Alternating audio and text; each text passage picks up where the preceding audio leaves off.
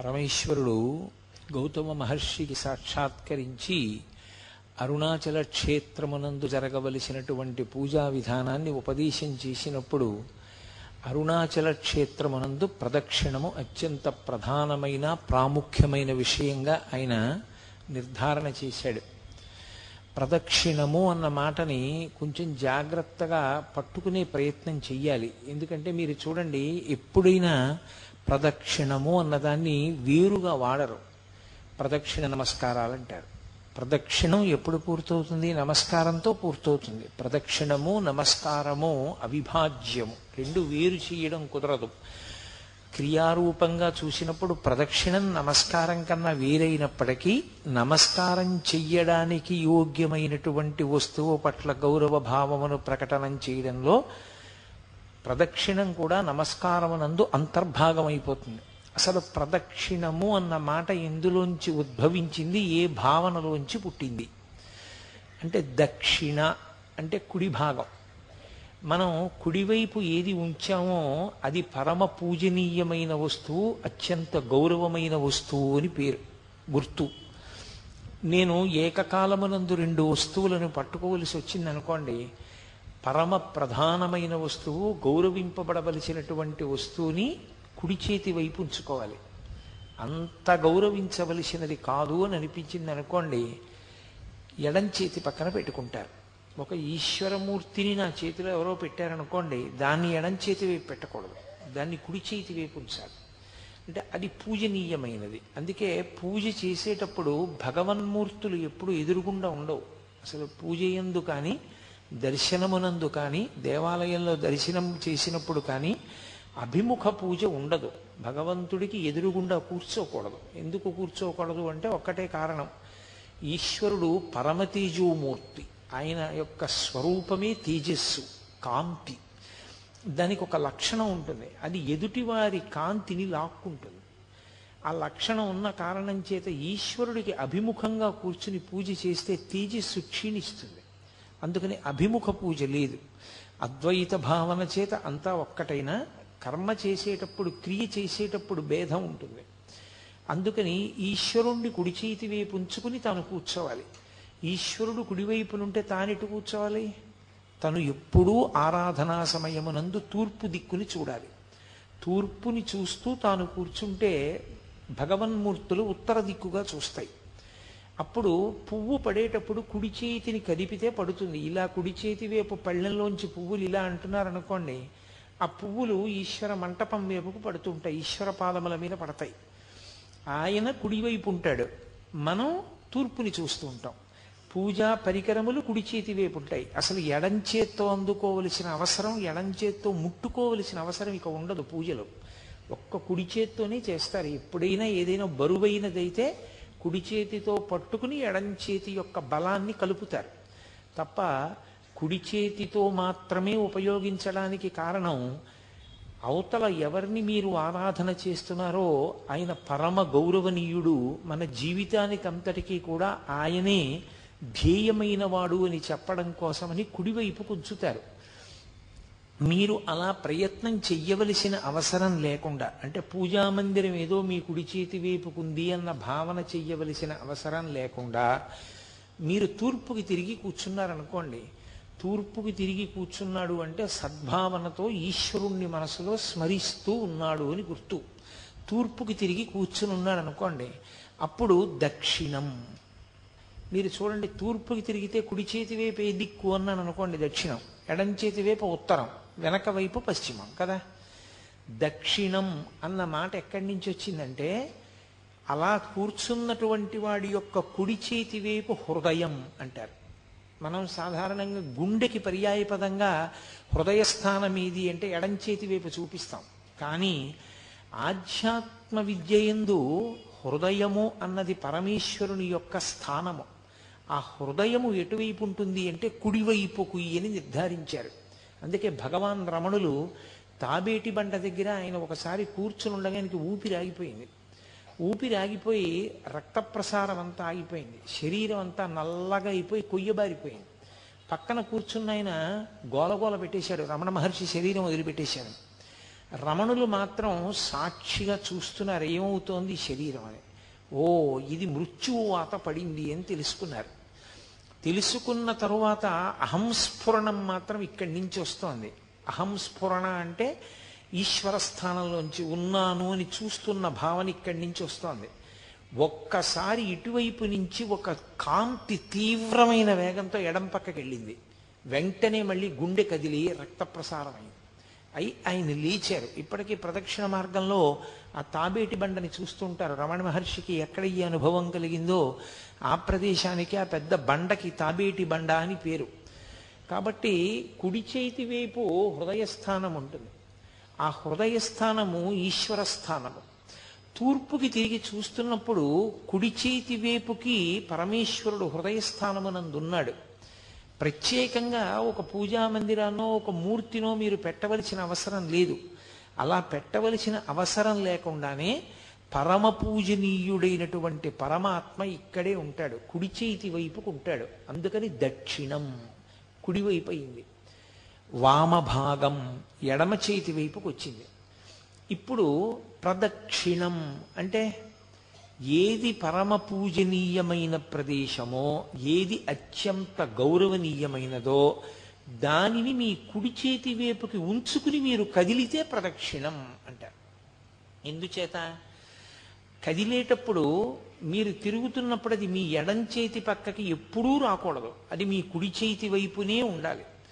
ప్రదక్షిణం అన్న మాటకు అర్థం ఏంటంటే మీరు దాని ఎందున్నటువంటి అపార గౌరవము చేత మీరు మీ కదలికల ఎందు ఆ వస్తువు మీ కుడి చేతి వైపున మాత్రమే ఉండేటట్లుగా చూసుకుంటే మీరు ప్రదక్షిణం చేశారు అని పిలుస్తారు.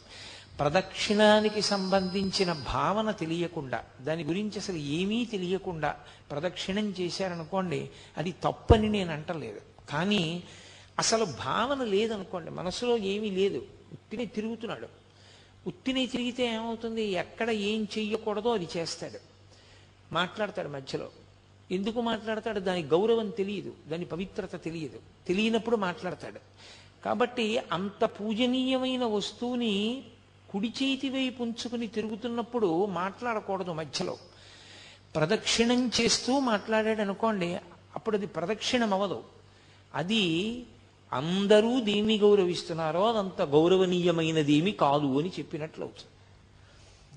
అందుచేత మాట్లాడకుండా తిరుగుతారు. మీరు ఒక దేవాలయానికి ప్రదక్షిణం చేశారు అంటే గుర్తు ఏమిటి ఇక్కడ మొదలుపెట్టి ఇలా తిరిగి వచ్చాను అనుకోండి ప్రదక్షిణం. నేను ఇలా తిరిగి వచ్చినా నా ఈ స్తంభం నా కుడి చేతి వైపుకే ఉంటుంది. తప్ప ఎడం చేతి వైపుకి రాదు. అలా రాకుండా నేను చుట్టూ తిరిగి వస్తే ప్రదక్షిణం చేశాను అంటారు. అంటే నేను దాని చుట్టూ తిరిగినా అది మాత్రం నా ఎడమ వైపుకి రాకూడదు. కుడి చేతి వైపునే అది ఉండేటట్టు చూసుకోవాలి. అలా చేస్తే ప్రదక్షిణం. బాగుందండి ఎందుకు చెప్పినట్టు మాకు ఇదంతా అని ఒక ప్రశ్న వెయ్యొచ్చు మీరు. ప్రదక్షిణం అన్నది ఎప్పుడు కుదురుతుంది? దానికి అంతటా వ్యాపించే లక్షణం లేకపోతేనే మీరు ప్రదక్షిణం చెయ్యగలరు. ఇప్పుడు ఇది ఉంది. ఈ స్తంభం ఇంతే ఉంది. ఇంతే ఉంది కాబట్టి నేను దీని చుట్టూ తిరుగుతాను. ఇది బ్రహ్మాండం అంతా ఆక్రమించింది అనుకోండి నీ తిరుగుకెళ్ళా నా వల్ల అవుతుందా తిరగడం? బ్రహ్మాండమంతా ఇది వ్యాపించేస్తే దీని చుట్టూ నేను ఎలా తిరగను? తిరగలేను నేను. నా సాధ్యం కాదు ఇంకా. శివుడికి మారుపేరు ఉంది. స్థాణుహు అని. స్థాణుహు అంటే కదలనివాడు అని. కదలనివాడు అంటే ఎందుకు కదలడు? జడత్వంతో కదలడా? కొంత కొంతమందిని చూడండి. ఏమిరా ఎంత చెప్పినా కదలవేరా? నువ్వు అలా కూర్చుంటావు? నీకేం జడత్వమా? అంటారు. ఆయనకి జడత్వముండి కదలనివాడు కాదు. ఆయన కదలడానికి చోటు లేదు. ఎందుకని? నిన్ననే మీతో నేను మనవి చేశా యజుర్వేదం ఒక మాట అంటుంది. బ్రహ్మాండ వ్యాప్త దేహ అని పిలిచింది ఆయన్ని. బ్రహ్మాండమంతా ఆయన శరీరమై నిండిపోయింది. అసలు నిజానికి శివతను అని అమ్మవారికి పేరు. అమ్మవారు ఈ బ్రహ్మాండములుగా ఉంటుంది. అది శివుడి శరీరం. అమ్మ అమ్మవారు పరమశివుని యొక్క శరీరమై ఉంటుంది. ఆ శరీరము ఈ బ్రహ్మాండము. ఈ బ్రహ్మాండమంతా శివుడైపోతే మీరు ఎలా ప్రదక్షిణం చేస్తారు నాకు చెప్పండి? అసలు ప్రదక్షిణం అన్న మాటకు అర్థమైనా ఉందా ఇంకా? ఎలా తిరుగుతారు? బ్రహ్మాండానికి చుట్టూ తిరగాలి అంటే బ్రహ్మాండానికి ఆవలి మీరు నిలబడాలి. బ్రహ్మాండానికి ఆవల నిలబడి ఏ ఆధారం మీద మీరు దాని చుట్టూ తిరుగుతారు? అప్పుడు ఇక అసలు గౌరవ ప్రకటనం అన్న మాట కానీ ప్రదక్షిణం అన్న మాట కానీ ఎలా సంభవం అవుతుంది సంభవం కాదు. అంతటా నిండనివాడు పరమేశ్వరుడు కాడు. అంతటా నిండినవాడు పరమేశ్వరుడైతే మీకు ప్రదక్షిణం లేదు. కాదు? అవునా కాదా?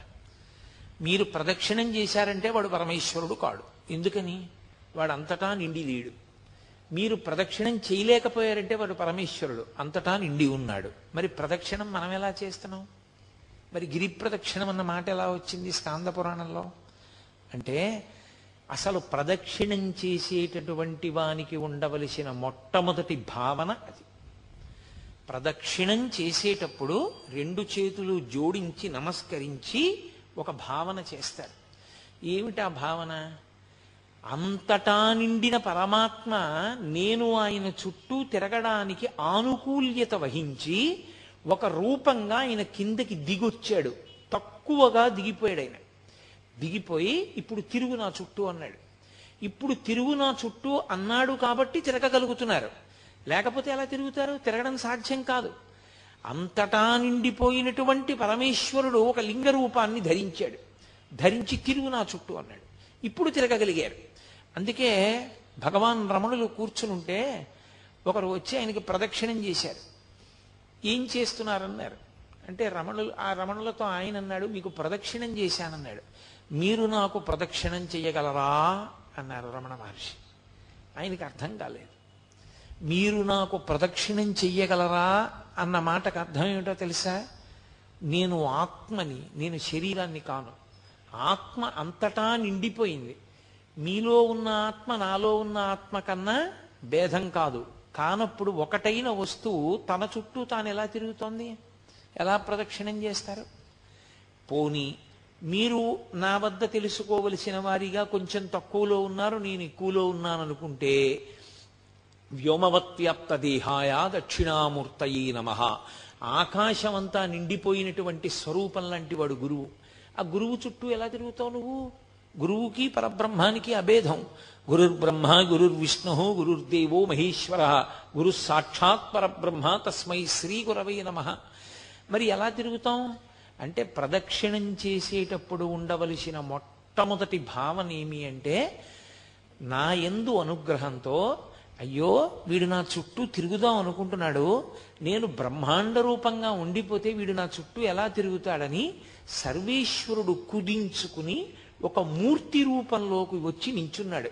వేదాహమేతం పురుషం మహాంతం ఆదిత్యవర్ణం తమసస్తు పారే సర్వాణి రూపాణి విచిత్య ధీరా. నామాని కృత్వాభివదన్ యదాస్తే అంటుంది వేదం. ఒక పేరుకి దొరికేటట్టుగా మాంసనేత్రము చేత చూడబడడానికి వీలుగా ఆయన దిగి వచ్చాడు. దిగి వస్తే అప్పుడు ఆయన చుట్టూ మీరు తిరగగలరు. అంటే పరమేశ్వరుడి వ్యాపకత్వం ఎంత గొప్పదో సౌలభ్యం అంత గొప్పది.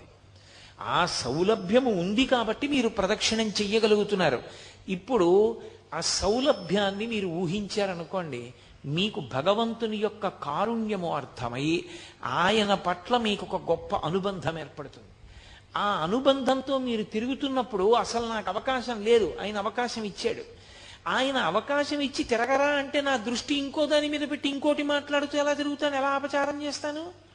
కాబట్టి నేను ఆయన మీదే దృష్టి పెట్టి తిరుగుతాను. అందుకని మౌనం వచ్చింది ప్రదక్షిణల్లో. ప్రదక్షిణమునందు మౌనము రావడానికి కారణం ఏమిటి అంటే ఆయన అనుగ్రహము ఉన్నది కనుక ఆయనకి చీకాకు కలిగిందనుకోండి నా యథారూపాన్ని పొందుతున్నాను. అన్నాడు అనుకోండి ఇక మీకు ప్రదక్షిణం ఏది? అందుకని ఆయన అనుగ్రహాన్ని నిలబెట్టుకోవడానికి మీరు అంత జాగ్రత్తగా ప్రదక్షిణం చెయ్యాలి. ప్రదక్షిణం చేసేటప్పుడు ఒక నియమం చెప్తారు. ప్రదక్షిణం చేసేవాళ్ళు ఎలా ప్రదక్షిణం చెయ్యాలి అంటే నూనె బిందె ఒకటి ఒలికిపోయి నేల మీద నూనె పడిపోతే నిండు గర్భిణి ఇంకొక గంటలోనో రెండు గంటల్లోనో ప్రసవం అయిపోతుందన్న స్థితిని పొంది ఉన్నటువంటి గర్భిణి స్త్రీ చేతిలో ఒక గిన్నె పట్టుకుని గిన్నె నిండా తైల పాత్ర పట్టుకు తైలంతో ఉన్న పాత్ర పట్టుకుని అంటే దాని నిండా నూనె పోసుకొని చుక్క కింద పడకుండా నడుస్తోంది అనుకోండి కింద నూనె నున్నటి నేల నిండు గర్భిణి చేతిలో తైలపాత్ర ఎంత జాగ్రత్తగా అడుగు వేస్తుందో అంత జాగ్రత్తగా అడుగు వేయాలి. ఎందుకని? లేకపోతే లోపల ఉన్న వాడికి పదఘట్టన ప్రకంపనలు తెలుస్తాయి. అది అపచారమైన పట్ల. ఇప్పుడు ఇందాక నేను గభాలన వీధికి మీదకి వచ్చాను. ఇది ఏమైంది కింద పడింది. ఎందుకని? నా పదఘట్టనల ప్రకంపనలు ఇది పుచ్చుకోలేకపోయింది. ఇది కింద పడింది. మీరు పదఘట్టనలు చేస్తూ నడుస్తున్నారనుకోండి చేస్తే లోపల ఉన్న మూర్తికి ఇబ్బంది కలుగుతుంది. అందుకని నిశ్శబ్దంగా ప్రశాంతంగా నడవాలి. భక్తి ఉద్దీపనమైతే భగవన్నామని చెప్పచ్చు. నర్తన చేస్తూ ప్రదక్షిణం చేసేవాళ్ళు ఉంటారు. నృత్య ప్రదక్షిణము అని ఈశ్వరుని యొక్క ఆరాధనా క్రమంలో అదొక భాగం. నృత్యం చేస్తూ ప్రదక్షిణం చేస్తారు. పాట పాడుతూ ప్రదక్షిణం చేస్తారు. సంగీత వాద్యాన్ని మోగిస్తూ ప్రదక్షిణం చేస్తారు. మౌనంగా ప్రదక్షిణం చేస్తారు. తప్ప లౌకికమైన మాటలు మాట్లాడుతూ ప్రదక్షిణం లేనే లేదు అసలు. కాబట్టి అసలు మాట్లాడుతూ ప్రదక్షిణం చేశాడు అంటే వాడికి ప్రదక్షిణం గురించి ఏమీ తెలియదు అని గుర్తు. ఎందుకు ప్రదక్షిణం చేస్తారు? ప్రదక్షిణం చేయడం దేనికోసం అంటే నమస్కారం చేయడం కోసం. మీరు ఎక్కడ మొదలు పెట్టారో అక్కడికి తిరిగి వచ్చేసేయాలి. తిరిగి వచ్చి నమస్కారం చెయ్యాలి. ఆ నమస్కారం చేసేటప్పుడు పరమేశ్వర మూర్తి తూర్పుని కానీ పశ్చిమాన్ని కానీ చూస్తే మీరు ఉత్తరానికి తిరిగి నమస్కారం చేయాలి ఒకవేళ ఈశ్వరమూర్తి ఉత్తరాన్ని కానీ దక్షిణాన్ని కానీ చూస్తే మీరు తూర్పుకి తిరిగి నమస్కారం చేయాలి తూర్పుని ఉత్తరాన్ని తప్ప మీరు నమస్కారం చేసేటప్పుడు మీరు దక్షిణాన్ని పశ్చిమాన్ని చూడకూడదు. చూడకుండా నమస్కారం చేయాలి అందుకని ప్రదక్షిణ నమస్కారములు అంటారు. ప్రదక్షిణము తర్వాత వచ్చేది నమస్కారం. ఇది తత్వాన్ని మీరు బాగా పట్టుకోకపోతే ఎప్పుడు ఎక్కడికి వెళ్ళి ఏ ప్రదక్షిణం చెయ్యండి? ప్రదక్షిణమన్న మాట చేత అపరాధం చేస్తాడు తప్ప వాడు శాస్త్ర విహితమైనటువంటి ప్రదక్షిణ చెయ్యలేడు. ఇందుచేత ప్రదక్షిణము కదలిక. నమస్కారము కదలికలు ఆగిపోతాయి. మీరు గమనించండి ప్రదక్షిణంలో ఏం చేస్తాను నేను? కదులుతాను. పొద్దున్నే నేను అయ్యప్ప స్వామి దేవాలయంలో ప్రదక్షిణం చేశాను గోపూజకి వెళ్ళి. ప్రదక్షిణం చేస్తున్నంతసేపు కదులుతాను. మెల్లగా నడుస్తూ ఉపాలయాలన్నీ దర్శనం చేసి ప్రధానమూర్తి దర్శనానికి పెడతాం వెళ్ళి ప్రధానమూర్తి దర్శనం చేసినప్పుడు ఏం చేస్తాను? ఆగిపోతాను. ఇక అక్కడ కదలికలు ఉండకూడదు. ఆగిపోయి నమస్కారం చేసి సాష్టాంగము అంటే భూమి మీద పడిపోతాడు. పురసా శిరసా దృష్ట్యా మనసా వచసా తథా పద్భ్యాం కరాభ్యాం కర్ణాభ్యాం ప్రణామోష్టాంగముచ్యతే అని ఎనిమిది అవయవములు తగిలేటట్టుగా నేల మీద పడి నమస్కరించాలి పురుషుడైతే. స్త్రీ అయితే పంచాంగ నమస్కారం. వాళ్ళు నేల మీద పడి నమస్కారం చేయకూడదు. కాబట్టి ఇప్పుడు నమస్కారం చేస్తే కదలికలన్నీ ఆగిపోవాలి కాసేపు. దాని రహస్యం ఏమిటో తెలుసా? ఎందుకు ప్రదక్షిణ నమస్కారాలు వచ్చాయో తెలుసా?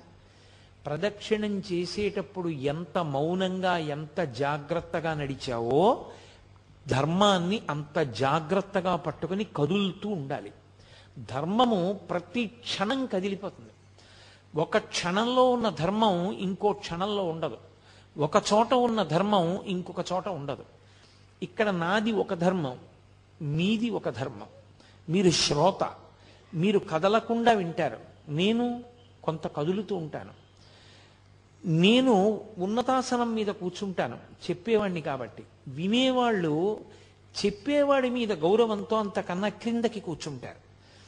ఇదే నేను నా కార్యాలయానికి వెళ్ళాననుకోండి నా పై అధికారికి నమస్కారం చెయ్యాలి. అప్పుడు అది నా ధర్మం. అంతేకాని ఇక్కడ నేను నమస్కారాలు పుచ్చుకున్నాను కదా అని అక్కడ నేను నమస్కారం చేయనకూడదు అక్కడ నాకది ధర్మం. ధర్మం అనుక్షణం మారిపోతుంది. ధర్మం ఒకలా ఉండదు. మారిపోతున్న ధర్మాన్ని ఒడిసి పట్టుకోవాలి. ఎక్కడ ఎలా ఉండాలో అలాగే ఉండాలి. ఎక్కడ ఎలా ఉండాలో అలా ఉండడంలో వైక్లభ్యం వచ్చిందనుకోండి మీరు చిన్నవాళ్ళ పట్ల తప్పు చేస్తే ఈశ్వరుడికి క్షమార్పణ చెప్పాలి. పెద్దవాళ్ళ పట్ల తప్పు చేస్తే పెద్దవాళ్ళకి క్షమార్పణ చెప్పాలి. నా మాట మీరు బాగా పట్టుకున్నారో లేదో? నేను క్షమార్పణ రెండుగా విభాగం చేసి మాట్లాడాను. చిన్నవాళ్ళ పట్ల దోషం చేస్తే నేను ఈశ్వరుడికి క్షమార్పణ చెప్పాలి. నా కూతురుతో నేను మాట్లాడేటప్పుడు నేను పొరపాటుగా మాట్లాడాను అనుకోండి. నేను అలా మాట్లాడకూడదు. కానీ నేను కొంచెం వ్యగ్రతతో మాట్లాడాను నా కూతురుతో కోపంగా. అది కన్నుల నీరు పెట్టుకుంది. నాన్నగారు కోపంగా మాట్లాడారమ్మా నన్ను అని. ఇప్పుడు అమ్మ ఏం అనుకోకురా ఏదో అన్యథా ఆలోచనలో ఉన్నాను. ఆ వ్యగ్రతలో నిన్ను తొందరపడి గబుక్కుని అన్నానమ్మా అలాగా. నన్ను మన్నించు అనకూడదు. చిన్నపిల్లల దగ్గర అపరాధం చేసినటువంటి వాడు చిన్నపిల్లలకి క్షమార్పణ చెప్పకూడదు. తాను ఈశ్వర మందిరంలోకి వెళ్ళి క్షమార్పణ చెప్పాలి. పరమేశ్వర పొరపాటు చేశాను. నా కూతురు నా కడుపున పుట్టింది. దాని పట్ల వ్యగ్రతతో ఏదో కోపంతో ఇంటికి వచ్చి గభాలన ఏ పుస్తకమో కనపడలేదని దాన్ని నింద చేశాను. నువ్వే తీసి ఎక్కడో పడేసి ఉంటావని పాపం దానికి తెలియదు. నేనే ఎక్కడ పెట్టానో గుర్తొచ్చింది. దాని మనసు కుందింది. నాన్నగారు నన్ను అనవసరంగా అన్నారండి నేను తప్పు చేశాను. దాని మనసు బాధ పెట్టాను. నన్ను క్షమించు అని ఈశ్వరుడికి క్షమార్పణ చెప్పాలి. పెద్దవాళ్ళ పట్ల అపచారం చేస్తే నా కూతురు నా పట్ల అపచారం చేసింది అనుకోండి దేవుడికి చెప్పడం కాదు పూజామందిరంలోకి వెళ్ళి నాన్నగారండి క్షమించండి నేను పొరపాటు చేశాను. నిజమే నేనే తీశాను ఆ పుస్తకం నాన్నగారు. తీయలేదు అన్నాను కానండి మర్చిపోయాను నేనే తీశాను మీకు కనపడలేదు మీరు ఇబ్బంది పడ్డారు నన్ను క్షమించండి అని చెప్పాలి. ధర్మాన్ని ధర్మంగా పట్టుకోవాలి. అందుకే ధర్మం అంతా కదలిక. ధర్మమునందు కదిలి కదిలి కదిలి కదిలి ఎక్కడ ఆగిపోతాడంటే సత్యమునందు ఆగిపోతాడు. సత్యము మారదు. అన్ని వేళలా అన్ని యుగములలో అన్ని రోజులలో అన్ని సంధ్యలలో మార్పు లేక కదలిక లేక ఒక్కలా ఉండిపోయేటటువంటి పదార్థమునకు సత్యమని పేరు. ఆ సత్యము బ్రహ్మము పరమేశ్వరుడు. సత్యం జ్ఞానమనంతం బ్రహ్మ. సత్యమే బ్రహ్మము బ్రహ్మమే సత్యము. సత్యమునకు బ్రహ్మమునకు అభేదము. ఆ సత్యాన్ని చేరుకోవడానికి మీరు కదులుతూ ఉండాలి ధర్మం పట్టుకుని. ధర్మం పట్టుకుని కదిలి కదిలి సత్యమునందు ఆగిపోతారు. అదే ఈశ్వరుణ్ణి చేరిపోవడం.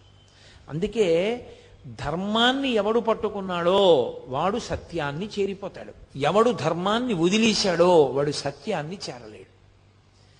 కాబట్టి ప్రదక్షిణ నమస్కారము కదిలి కదిలి ఆగిపోవుట పడిపోవుట. కదిలి కదిలి ఆగిపోవడం అంటే తిరిగి తిరిగి ఈశ్వరుణ్ణి చేరిపోవడం. జన్మ జన్మలు ఎన్నో ఎత్తి జీవుడు శరీరాలు మార్చి మార్చి మార్చి మార్చి ప్రవేశించి ధర్మాన్ని పట్టుకోవడానికి వీలైనటువంటి మనుష్య జన్మలోకి ప్రవేశించి ధర్మము అన్నిటికీ ఉండదు. మనుష్యునకొక్కనికే ధర్మం మిగిలిన వాటికి అన్నిటికీ కలిపి ఒకటే ధర్మం పశుధర్మం. పశుధర్మో నమే ప్రీతిం అంటాడు వ్యాసుడు దేవి భాగవతంలో. పశుధర్మం అంటే దానికి ఏవి ప్రమాణములు ఉండవు. ఆకలేసింది మీరబడి తినేయడమే. తనకన్నా బలహీనమైన ప్రాణి చెనకేయడమే. తనకి కామం కలిగింది తన కడుపున పుట్టినటువంటి దూడైనా సరే దానితో సంభోగించడమే. మనుష్యునకు అలా కుదరదు. ఆయనకి ధర్మం ఉంది. ఎలా పట్టుకోవాలో అలా పట్టుకోవాలి. ఎలా పట్టుకోవాలో చెప్పేది ఎవరు? వేదం. ఇక రెండో పదార్థం లేదు. ధర్మం చెప్పడానికి లోకంలో అధికారం ఉన్నది ఎవరికి గురువుకి కూడా లేదు. గురువు ఎప్పుడవుతాడంటే అచంచల విశ్వాసము వేదమునందుంటే. వేదం ఏం చెప్పిందో అది చెప్తేనే గురువు. తప్ప గురువుగారు చెప్తే ధర్మం అవదు. వేదాన్ని గురువుగారు చెప్పారు కాబట్టి ధర్మం అవుతుంది. గురువు వేదం ఒక్కటే చెప్తాడు. వేదాంతర్గతమైన విషయమును మాత్రమే గురువు చెప్తాడు. అందుకే వేదమే ప్రమాణము శృతి ప్రమాణం. తప్ప వేరొకటి ప్రమాణము కాదు ఆ వేదము ధర్మాన్ని చెప్పింది. ఇదిగో ఈ తత్వాన్ని పట్టుకుంటే ముందు ప్రదక్షిణం చేయడానికి అధికారం వచ్చిందని గుర్తు. కాబట్టి శివుడు అన్నాడు గౌతమ మహర్షితో అరుణాచలమునందు ప్రదక్షిణము గొప్పది. ఎందువల్ల నేను స్థూల శివుడిగా ఉన్నాను ఇక్కడ. నేను ఒక కొండ రూపంలో ఉన్నాను. ఏమిటి అనుగ్రహం? దానివల్ల అంటే అసలు సామాన్యమైనటువంటి ఏ జీవి కూడా నన్ను చేరలేదు ఇక్కడ. నేను అగ్నిలింగాన్ని. కాబట్టి పెద్ద పెద్ద స్ఫులింగములతో అంత పెద్ద అగ్నిహోత్రం జ్వలిస్తోంది అనుకోండి మీరు పెడతారా నేను పెడతానా ప్రదక్షిణం చేయడానికి? ఎలా సాధ్యం అసలు? ఎవరు వెళ్ళరు. దాని మించి సెగొచ్చింది అనుకోండి గాలి వేడి గాలి మాడిపోతాడు. ఎవరు ప్రదక్షిణం చేయగలరు? చెయ్యలేరు. ఆయన ఏం చేశాడంటే ఆ శిలలలోకి లాగేశాడు ఆ అగ్నితత్వాన్ని. లాగి ఒక కొండలా కనపడేటట్టుగా దాని మీద ఓషధిలో పెరిగేటట్టుగా కూడా అనుగ్రహించాడు. ఒక కొండలా కనపడిన కారణం చేత మీరు పరమేశ్వర ప్రదక్షిణాన్ని చెయ్యగలరు. నా అనుగ్రహము చేత అగ్నిలింగమైన నేనే అరుణాచలంలోకి వచ్చేటప్పటికి ఒక పర్వత రూపాన్ని పొందాను. ఈ పర్వత రూపాన్ని పొందిన కారణం చేత ఇక్కడ ఎవరు ప్రదక్షిణం చేస్తానని నిర్ణయం చేసుకుని బయలుదేరుతాడో వాడు కొన్ని కోట్ల కోట్ల కోట్ల కోట్ల జన్మలెత్తితే తప్ప అసలు ఆ సంకల్పమును పొందడు. నేను నిన్ననే మీతో ఒక మాట మనవి చేశా. అరుణాచల ప్రవేశమునకు ముందు అరుణాచల ప్రవేశము తరువాత అని జీవుడికి విభాగం చేస్తారు. అసలు వీడెప్పుడైనా అరుణాచలం వెళ్ళాడా? చూస్తారు. అరుణాచలం వెళ్ళాడు ఆ జీవుడి స్థాయి వేరు.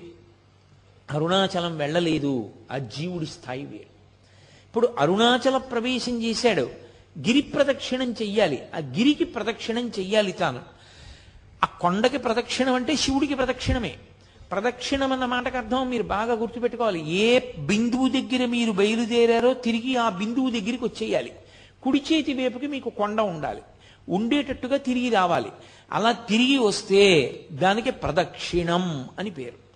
ఆయన అన్నాడు కలియుగంలో ఈ అరుణాచల పర్వతం చుట్టూ ఎవరు ప్రదక్షిణం చేస్తారో వాళ్ళందరికీ కూడా నూరు అశ్వమేధములు నూరు వాజపేయములు చేసిన ఫలితం వేస్తాను అశ్వమేధయాగం అసలు నిజానికి కలియుగంలో లేదు. కలియుగంలో అశ్వమేధయాగం సంకల్పం చెయ్యడానికి అధికారం లేదు చెయ్యకూడదు. ఎందుకంటే నిషేధింపబడింది.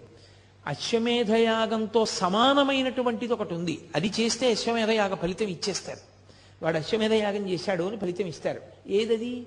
అనాథప్రేత సంస్కారం. అనాథప్రేతానికి సంస్కారం చేస్తే వాడు అశ్వమేధయాగం చేశాడు అని ఫలితం వేస్తారు. నూరు అశ్వమేధయాగముల యొక్క ఫలితాన్ని గిరిప్రదక్షిణం చేసిన వాళ్ళకి వేస్తానన్నాడు. నూరు వాజపేయములు చేసినటువంటి ఫలితాన్ని గిరిప్రదక్షిణం చేసిన వాళ్ళకి వేస్తానన్నాడు. అంటే దాని ఉద్దేశ్యం? అసలు అరుణాచలం అనేటటువంటి క్షేత్రం ఒకటి ఉంది. దానికి ఇంత ప్రాశస్త్యం ఉన్నది పరమశివుని యొక్క పరిపూర్ణమైన అనుగ్రహం ఉన్నది అక్కడికి వెళ్ళాలనేటటువంటి కోరిక పుట్టడం జరగదు. ఎందుకని? అసలు కొన్ని కోట్ల జన్మలెత్తితే తప్ప అరుణాచల పర్వతం గురించి తెలుసుకోనే తెలుసుకోడు. అరుణాచల వైభవం అన్న మాట వినడే వినడు. కాబట్టి పక్కన పెట్టేయి. విన్నాడు. అది మనసులో హత్తుకుని అరుణాచలంలోకి ప్రవేశిస్తానన్న మాట అనడు. అన్నాడు పో అహంకారం వదలలేడు. ఏదో ఒకటి వెంట పెట్టుకుంటాడు. వెంట పెట్టుకుని నేనింత వాణ్ణని డాంబికానికి పోయాడా? ఆయన లోపలికి రానివ్వడు. అహంకార పరిత్యాగం చేశాడా? లోపలికి రాణిస్తాడు అందుకే అరుణాచలంలోకి వెళ్ళాడు అంటే వాడికి ఏదో అధికారం ఉంది. పరమేశ్వరానుగ్రహాన్ని పొంది ఉన్నాడని గుర్తు. అందుకే లోపలికి రానివ్వరు. అటువంటి క్షేత్రాల్లో పరమ ప్రఖ్యాతమైన క్షేత్రములు అరుణాచలము కాశీపట్టణము ఇవన్నీ. ఎందుకని? అగస్త్య మహర్షి స్కాంద పురాణంలోనే కుమార సంహితలో చెప్తారు ఎన్నో క్షేత్రాలకు వెళ్ళి నమస్కారం చేసినటువంటి పుణ్యము పరీపాకమైతే కాశీపట్టణంలోకి రావడానికి అర్హత వస్తుంది. అసలు అన్ని క్షేత్రాలకి జీవుడు ఎప్పటి నుంచో వెడుతుంటే ఆ ఫలితం ఉంటే తప్ప కాశీలోకి వెళ్ళలేడు. కుదరనే కుదరదు అవతలబమ్మన్నారు ఇక అరుణాచలం తత్తుల్యం అంత గొప్పది. అరుణాచల ప్రవేశము అంత తేలికైన విషయం కాదు. కాబట్టి ప్రదక్షిణం ప్రదక్షిణం అన్న మాటకు అర్థం ప్రదక్షిణం. స్కాంద పురాణాన్ని ఆధారం చేసుకుని భగవాన్ రమణులు అందరికీ చెప్తుండేవారు ఎవరు అరుణాచలం వెళ్ళినా రమణుల దర్శనానికి వెళ్ళేవారు. ఆయన అనేవారు మీరు గిరి ప్రదక్షిణం చేశారా? అని అడిగేవారు. చెయ్యలేదు వెళ్ళండి. గిరి ప్రదక్షిణం చెయ్యండి అనేవారు. కొంత కొంతమందితో ఆయన గిరి ప్రదక్షిణం చేశారా అంటే వెడుతున్నాం అనేవారు. ఓ రెండు గంటలు అయినప్పటికీ మళ్ళీ కనపడేవారు. వెళ్ళారా? ఆ వెళ్ళొచ్చేసామండి అనేవారు. ఎలా వెళ్ళారు? పద్నాలుగు మైళ్ళు. ఎలా పెడతారు అంత తొందరగా. అంటే గుర్రబండి మీద వెళ్ళామండి అనేవారు. ఆయన నవ్వి అనేవారు ప్రదక్షిణ ఫలితం గుర్రాందా మీదా? అనేవారు. ప్రదక్షిణం గుర్రం చేసింది. నువ్వు గుర్రం మీద ఎక్కి కూర్చున్నావు. నీకెక్కడి నుంచి వస్తుందా ఫలితం? రాదు. కాబట్టి నువ్వు నడిచి వెడితే నువ్వు ప్రదక్షిణం చేసినట్టు. ఒకనకొకప్పుడు ధర్మకేతు అని ఒక మహారాజు ఆయన గుర్రం మీద ప్రదక్షిణం చేస్తుంటే ఆ గుర్రం బడలిపోయి కింద పడిపోయింది. పడిపోయి అది అంతర్ధానం అయిపోయింది. ఇదేడు గుర్రం అంతర్ధానం అయిపోయింది అనుకున్నాడు. ఆ గుర్రం ప్రదక్షిణం చేసిన కారణం చేత పరమేశ్వరుడు దాన్ని తన గణములలో ఒక గణానికి ఆధిపత్యం ఇచ్చాడు. అది కైలాసానికి వెళ్ళిపోయింది. అశరీర వాక్కు విని ఆ ధర్మకేతు బుద్ధి తెచ్చుకొని తాను కూడా ప్రదక్షిణం చేసి ఒక గణానికి ఆధిపత్యాన్ని పొందాడు పరమశివుడి దగ్గర. అరుణాచలంలో గిరి ప్రదక్షిణం అంటే అంత గొప్పది. మహర్షి అందుకే ఒక మాట చెప్తుండేవారు. ప్ర ద క్షి నం ప్ర అంటే అరుణాచల పర్వ అరుణాచలము అంటే పరమశివుడే. కాబట్టి ఆ శివునికి ప్రదక్షిణం చెయ్యడంలో పాపములు కాలిపోతాయి. ఈ మాటని మీరు కొంచెం జాగ్రత్తగా అర్థం చేసుకోవాలి సుమండి. శాస్త్రంలో ఒక లక్షణం ఉంది. పాపము పరిహారమగుట అన్న మాట ఉండదు. పాపాలు పోవడం అన్నది ఉండదు. మీరు ఒకసారి పాపం చేశారనుకోండి మీరంటే మనం అనుకోండి నేను ఏదో ఉపన్యాసం చెప్తున్నాను కాబట్టి మీరు అంటూ ఉంటాను. ఒకరిని ఉద్దేశించి మాట్లాడేటప్పుడు అలా అనడం స్వాభావికమైన విషయం. అంతేగాని అది మీరందరూ పనికిమాలిన వాళ్ళు నేను ఒక్కడిని పనికొచ్చేవాడిని అని కాదు దాని ఉద్దేశం ఇన్ బిట్వీన్ ది లైన్స్ అంటారు. అర్థం బద్ధం లేకుండా అలా అర్థం చేసుకోకూడదు ఉపన్యాసాన్ని. మీరంటే నేను కూడా అందులో. మనం మనం అని మాట్లాడడం అన్ని వేళలా సాధ్యం కాకపోవచ్చు. ప్రదక్షిణం చే చేయడంలో పాపనాశనము అన్న మాటకి గొప్పతనం ఎందుకు వచ్చిందంటే ఒక పాపం చేస్తే ఆ పాపం పోదు. అది అలా ఉంటుంది. అది అలా ఉండి ఫలితాన్ని ఇస్తుంది. పుణ్యం చేశారనుకోండి పాపం చేశారనుకోండి పాపం పుణ్యాన్ని కొట్టదు పుణ్యం ఉంటుంది. పాప పుణ్యములు రెండూ ఏకకాలంలో అనుభవించవచ్చు. ఎప్పుడు? భయంకరమైన పాపములు చెయ్యలేదని గుర్తు ఏమిటంటే పాపము పుణ్యము ఏకకాలమునందు అనుభవిస్తూ ఉంటాడు. పుణ్యం ఉంది బోలెడన్ని పళ్ళు పుచ్చుకుంటూ ఉంటాడు. ఎందుకు పుచ్చుకుంటాడు? ఆయన మీద గౌరవంతో పట్టుకొచ్చి ఇస్తూ ఉంటారు పళ్ళు. ఆయనేం అడిగాడని కాదు దాని ఉద్దేశ్యం. కానీ ఆయనకు ఒక పాపం ఉంది గతంలో చేసింది. అది ఆయనకి షుగర్ రూపంలో ఉంది మధుమేహ రూపంలో. ఆయన ఒక్క పండు తినడం. నవనవనవలాడిపోతున్నటువంటి పళ్ళు అత్యంత వెలపెట్టి కొనవలసిన పళ్ళన్నీ ఆయన దగ్గరికి వస్తాయి. ఆయన మాత్రం ఒక్క పండు తినలేడు. తినలేకపోవడం పాప ఫలితం. చూసి కూడా అబ్బా ఎంత బాగున్నాయో అనుకుని అక్కడ పెట్టడమే. అది పాప ఫలితం. పుచ్చుకోగలగడం ఆ గౌరవం పుణ్య ఫలితం ఏకకాలమునందు అనుభవిస్తున్నాడా లేదా? అనుభవిస్తాడు. అది మహాపాతకం అనుకోండి. అప్పుడు అలా కలపరు కుదరదు. దాని ఫలితం అది ఇవ్వడం మొదలు పెడుతుంది దీని ఫలితం ఆగిపోతుంది. పుణ్య ఫలితం ఆగిపోతుంది. ఆగిపోగానే భయంకరమైనటువంటి స్థితిలోకి జారిపోతాడు. ఇదే సుందరకాండలో స్వామి హనుమ చెప్తారు తదేవ ఫలమన్వేతి ధర్మస్య ధర్మనాశన ప్రాప్తం ధర్మఫలం తావద్భవతా నత్ర సంశయ అంటారు. పాపములను కాల్సరు పాపం అలాగే ఉంటుంది. విశేషమైనటువంటి ఈశ్వరానుగ్రహము కలిగినటువంటి ప్రదేశములలో ఈశ్వరుడే ప్రమాణం చేశాడనుకోండి నేను కాల్చేస్తానన్నాడు అనుకోండి అప్పుడు కాల్చేస్తాడు అప్పుడు తీస్తాడు. అది జీవుడికి పరమ అదృష్టం. అది ఎలా పోతుందండి? అలా కుదరదు. అలా ఎలా పోతాయి? చేసిన పాపాలేం పోవు. పట్టుకుని ఉంటాయి అలాగా.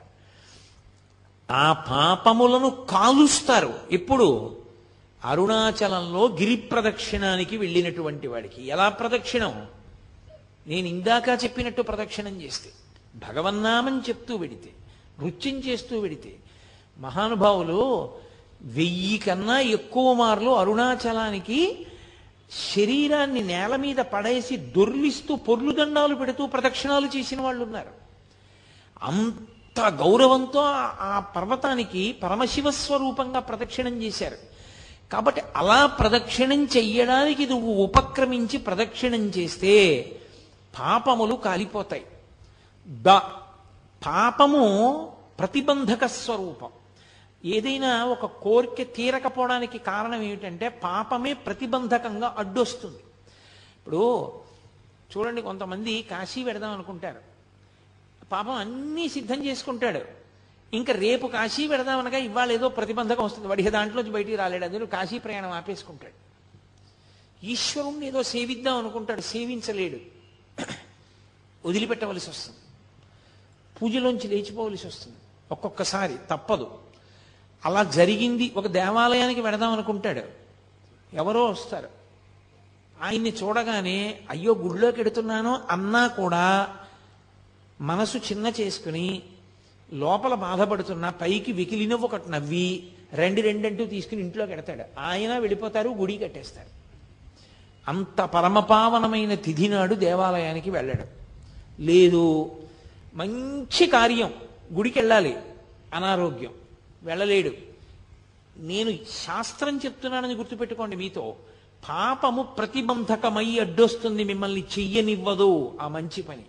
అడ్డుపడి అప్పటికి మిమ్మల్ని అడ్డు పెట్టి తర్వాత తొలగుతుంది. కానీ కాలం దాటిపోతుంది. కాలం ఆగదుగా? కాలం వెళ్ళిపోతుంది. మీరు ఆ పుణ్యాన్ని సంపాదించుకోలేరు.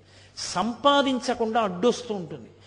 అడ్డుపడినంత కాలం మీ కోరికలు తీరవు. పుణ్యబలం లేదు కాబట్టి మీ కోరికలు తీరే అవకాశం ఉండదు. కాబట్టి ఇప్పుడు పాపము కాలడం అంత గొప్పది. కోరికలను తీర్చుకోవడానికి కోరికలంటే పనికి మాలిన కోరికలని కాదు నా ఉద్దేశంలో జీవుడు అభ్యున్నతిని పొందడానికి ఏ కోరికలు మంచివో అటువంటి కోరికలు తీరడానికి అది కారణమవుతుంది. ఇప్పుడు నేను అమెరికా ప్రెసిడెంట్ అవ్వాలని ఒక ఆయన అడిగాడు. నాకు కొడుకు పుట్టాలండి అని ఒక ఆయన అడిగాడు. రెండూ కోరికలే. కానీ ఒక కోరిక పరమ ధార్మికం మీరు మార్గం చెప్పచ్చు. అయ్యా మీకు కొడుకు పుట్టలేదా? ఓ పని చేయండి. మీకు సంతానం లేకపోతే ఫలానా దేవాలయాన్ని ఆశ్రయించండి అని చెప్పచ్చు. ఎందుకని? అది ధార్మికం అది ఉండవలసిన కోరిక. సంతానం ఉండాలన్న కోరిక ఎవరికి ఉండదు?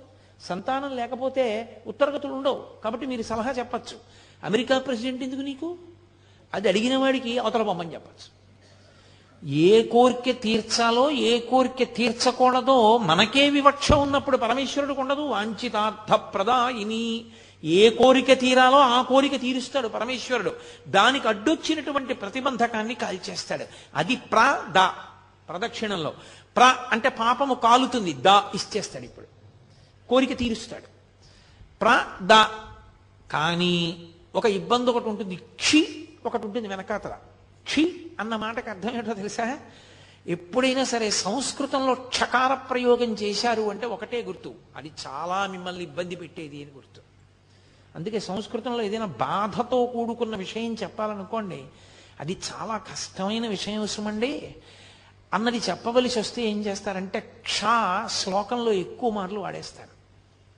వాడేస్తే మీరు ఆ శ్లోకం చూడగానే చాలా కష్టమైన విషయం ఎవరు అనుభవిస్తున్నారు అని మీరు గుర్తుపడతారనమాట క్షితిక్షమా పుష్కర సన్నిభాక్షి యారక్షిత రాఘవ లక్ష్మణాభ్యాం సారాక్షసీభి వికృతేక్షణాభి సంరక్షిత సాంప్రతి వృక్షమూలే అంటారు మహర్షి.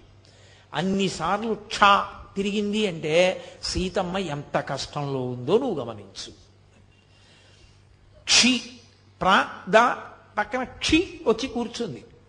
పాపం కాలింది. దా కోరిక తీరింది ఎప్పటికీ ఈ జన్మకి.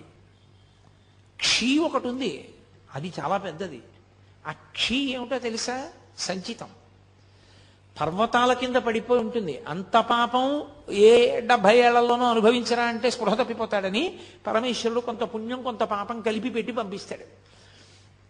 ఈ క్షీ వలన ఏమవుతుందంటే వాసనాబలం ఉండి ఏ చిన్న పని చేయనివ్వండి ఫలితం అపేక్షిస్తాడు నాకు ఈ కోరిక తీరాలండి అందుకు నేను ఇచ్చేస్తున్నానంటాడు. క్షి ప్రదక్షిణం చేసేటప్పుడు క్షి అన్న మాటకు అర్థం ఏమిటంటే అన్న అక్షరానికి అర్థం కామ్యముతో కూడిన కర్మ నశిస్తుంది. దాని వలన చిత్తశుద్ధి కలుగుతుంది. కామ్యముతో కూడిన కర్మ అంటే ఏ పని చేసినా నాకేదో రావాలి. ఏమంటే పొద్దున్న గుడికి పొద్దున్న గోపూజ చూశాను. పొద్దున్న గోపూజ చూశాను కదండి నాకేమైనా వస్తుందా? వెంటనే ఓ పది రూపాయలు కలిసి వచ్చేస్తాయా? అని అడిగాను అనుకోండి ఏమవుతుంది? పది రూపాయలు ఇచ్చేశారు. పరమేశ్వరుడు పది రూపాయలు అలాగో అలా కలిసి వచ్చేటట్టు చేశాడు. అయిపోయి ఎక్కడికో వెళ్ళారు కాఫీ తాగారు. మీరు ఇద్దాం అనుకుంటుంటే మీ పక్కవాడు ఇచ్చేశాడు. అయిపోయిందా? మీ పది రూపాయలు మిగిలిపోయిందా? చాలా. ఓ గోపు చూసిన ఫలితం ఓ పది రూపాయలే. అదే. ఎందుకు? ఆ దిక్కుమాలిన ఫలితం మీకు. ఏం చేసుకుంటాం దాంతో? క్షీ కామ్యముతో కూడిన కర్మలు చేయుట ఇది చాలా ప్రమాదకరమైన విషయం. నేను చెప్పినంత తేలిక కాదు సుమండి. మీరు చూడండి పుణ్యకర్మయే మీరు చేస్తూ వెళ్ళారనుకోండి. రోజు పుణ్యమే. వాడు ఏమి తప్పు చేయడు. కానీ మనసులో మాత్రం ఓ కోరిక. ఈ పుణ్యం అంతా నేను అనుభవించాలి. ఈ పుణ్యం అంతా అనుభవించాలి. ఇంత పుణ్యం చేసేసాడు విపరీతంగా చేసేసాడు చచ్చిపోయాడు. అయిపోయింది. ఈ శరీరం పడిపోయింది. ఏం చేయాలి పరమేశ్వరుడు? ఆ పుణ్యం నన్ను అనుభవింపచేయి నా పుణ్యం అనుభవింపచేయి ఆ పుణ్యానికి ఫలితం ఈ ఫలితం ఈ అని అడిగాడా? అడిగాడు కాబట్టి ఆ పుణ్యం అంతా అనుభవింపచేయాలా? ఇప్పుడు అనుభవింపచేయడానికి ఆయన ఏం చేస్తాడంటే మిమ్మల్ని ఓ చక్రవర్తిని చేస్తాడు. ఓ ఇరవై ఏళ్ళలో ముప్పై ఏళ్ళలో చక్రవర్తిత్వం. బయటికి వస్తే వందిమాగదులు పల్లకీలు అంతఃపురాలు భద్రగజాలు విపరీతమైనటువంటి పేరు ఐశ్వర్యం. ఇదంతా ఎక్కడిది? ఎనభై ఏళ్ళు చేసిన పుణ్యం. ఇరవై ఏళ్ళ చక్రవర్తిత్వంలో అయిపోయింది సున్నా. నువ్వు పుణ్యాన్ని అనుభవించేయడంలో పోతుంది సుఖంగా. కాదు నేను ఎందుకు చేస్తున్నానో తెలుసా ఈశ్వర? నేనేదో ఈ పుణ్యాన్ని ఫలితంగా అనుభవించడం కోసం కాదు నాకు చిత్తశుద్ధినియ్యి నిష్కామ కర్మ చేస్తాను. నాకు ఏ కోరిక లేదు. నేను ఎందుకు నిన్ను సేవిస్తున్నానంటే నిన్ను సేవించకుండా ఉండలేక. ఇన్ని మాటలు మళ్ళీ ఇప్పటికి ఎన్ని మాటలు పుట్టానో ఎన్ని మాటలు చచ్చిపోయానో ఇంకా వద్దు. ఇక నాకు పుట్టాలని లేదు ఇక చావాలని లేదు. ఈశ్వర మార్గం చూపించు. అని అడిగారు అనుకోండి ఈ జన్మలో కాకపోతే కనీసం కొద్ది జన్మలలో పూర్తయిపోతుంది. ఎలా అయిపోతుంది అంటే చిత్తశుద్ధితో కూడినటువంటి స్థితి వలన జ్ఞానము కలుగుతుంది. ఆ జ్ఞానము వలన మోక్షం వస్తుంది. మోక్షం అంటే ఈశ్వరునిగా నిలబడిపోవుట. తన తత్వము ఆత్మతత్వము ఎరుకలోనికి వచ్చుట అనుభవములోనికి వచ్చుట. అద్వైత స్థితి అంటారు. అది క్షి నిష్కామకర్మ చేత చిత్తశుద్ధి కలిగి నా పునరావృత్తి ఆగిపోట ఇక పుట్టడు. అది ఈ జన్మలో అవ్వచ్చు కొద్ది జన్మలలో అవ్వచ్చు కానీ ఆగుతుంది. అటువైపుకి నడుస్తాడు. ఈ నాలుగింటిని ఇవ్వగలిగినది కనుక ప్రదక్షిణం. అందుకొచ్చింది ఆ మాట. కాబట్టి అది చిన్న చిన్న కోరికలు కోరుకుని ప్రదక్షిణం చెయ్యకు. నీకు అద్భుతమైన స్థితిని కల్పించగలదు. అందుకని నిష్కామముగా ఏ కోరిక లేకుండా ఆ క్షేత్రంలో స్థూల శివుని యొక్క రూపంలో ఉన్నటువంటి కొండకి గిరి ప్రదక్షిణం చెయ్యి అని. కాబట్టి ఆ ప్రదక్షిణ తత్వము అంత గొప్పదై కూర్చుంది. ఈ ప్రదక్షిణం చేయడంలో ఏ కారణానికి చేయనివ్వండి. బుద్ధి ఉందనుకోండి ప్రదక్షిణ తత్వం అర్థం అవుతుంది ఒక్కొక్కసారి బుద్ధి ఉండదు. ఆ ప్రాణికి తనంత తానుగా బుద్ధి ఉన్న ప్రాణి కాదు. కానీ అది ఎందుకో పరిగెత్తింది కొండ చుట్టూ. బుద్ధి లేని ప్రాణైనా దానికి ప్రదక్షిణం యొక్క విలువ తెలుసుకునే అవకాశం దాని ఉపాధికి లేకపోయినా అది పరిగెత్తింది కాబట్టి పరమేశ్వరుడు ఫలితం ఇస్తాడు. అది స్థూల శివుడుగా ఆయన రావడం వల్ల లోకానికి కలిగినటువంటి మహోపకారం. అలా ఆర్తి కలిగిన వాళ్ళకి చిన్న చిన్న విషయాల దగ్గర నుంచి పెద్ద పెద్ద విషయాల వరకు ఆయన అనుగ్రహించాడు ఆ ప్రదక్షిణ తత్వంలో. అందుకే కామ్యమునందు కూడా మీకు ప్రత్యేకంగా కోరి ప్రదక్షిణం చెయ్యక్కర్లేదు. ఆదివారం నాడు ప్రదక్షిణం చేశాడనుకోండి ఆదివారం నాడు ప్రదక్షిణం చేసి వచ్చేస్తే సూర్యమండలాన్ని భేదిస్తాడు జీవుడు. శరీరం పడిపోయిన తర్వాత శరీర పతనానంతరము సూర్యమండలాన్ని ఛేదించి కైలాసంలో శివలోకానికి వెళ్ళి శివ సాన్నిధ్యమును పొందుతాడు. ఒక సోమవారం నాడు ప్రదక్షిణం చేశాడనుకోండి జరామృత్యువులను దాటతాడు. జరామృత్యువు అంటే వృద్ధాప్యము మృత్యువు. ఇవి ఇది ఒక చిత్రమైనటువంటి విషయం. చాలామంది త్రిదళం త్రిగుణాకారం త్రినేత్రంచ త్రియాయుధం అంటుంటారు కానీ అలా లేదు. అసలు యథార్థ పాఠం త్రియాయుషం అనుంది.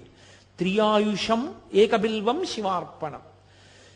త్రియాయుషం అంటే మూడు రకములైన ఆయుర్దాయాల్ని కోరుతారు. నేను వృద్ధాప్యాన్ని చూడాలని నేను కోరుకోవాలి. బాల్యము కౌమారము యవ్వనము దాటి నేను వార్ధక్యాన్ని చూడాలి అని అడగాలి. ఎందుకో తెలుసా?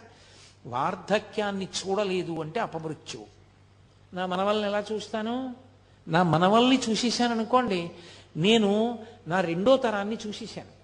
రెండు తరాలు చూసేశాను అంటే లౌకికంగా నేను నా ఆయుర్దాయం చేత పరిపూర్ణంగా వంశంలో ప్రధానమైన మలుపులు చూసేశాను. ఇప్పుడు నేను వానప్రస్థానికి ఈశ్వరుణ్ణి చేరుకోవడానికి తపస్సు చేసుకోవడానికి వెళ్ళవచ్చు. అర్హత పొందుతాను. ముందే పడిపోయింది అనుకోండి శరీరం. అసలు ఇంకా కొడుకు లేడు కొడుకును చూడలేదు. జీవు తను చెయ్యవలసిన కర్తవ్యాలు పూర్తి చేయలేదు. అది అపమృత్యు దోషం అంటారు దాన్ని. అలా పడిపోకూడదు శరీరం.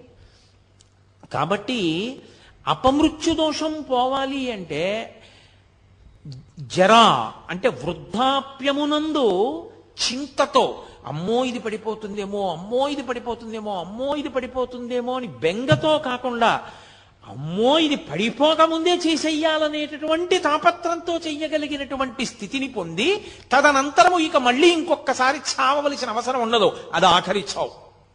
అంటే ఇంకోసారి పుట్టడని గుర్తు. పుడితే కదా చావడం?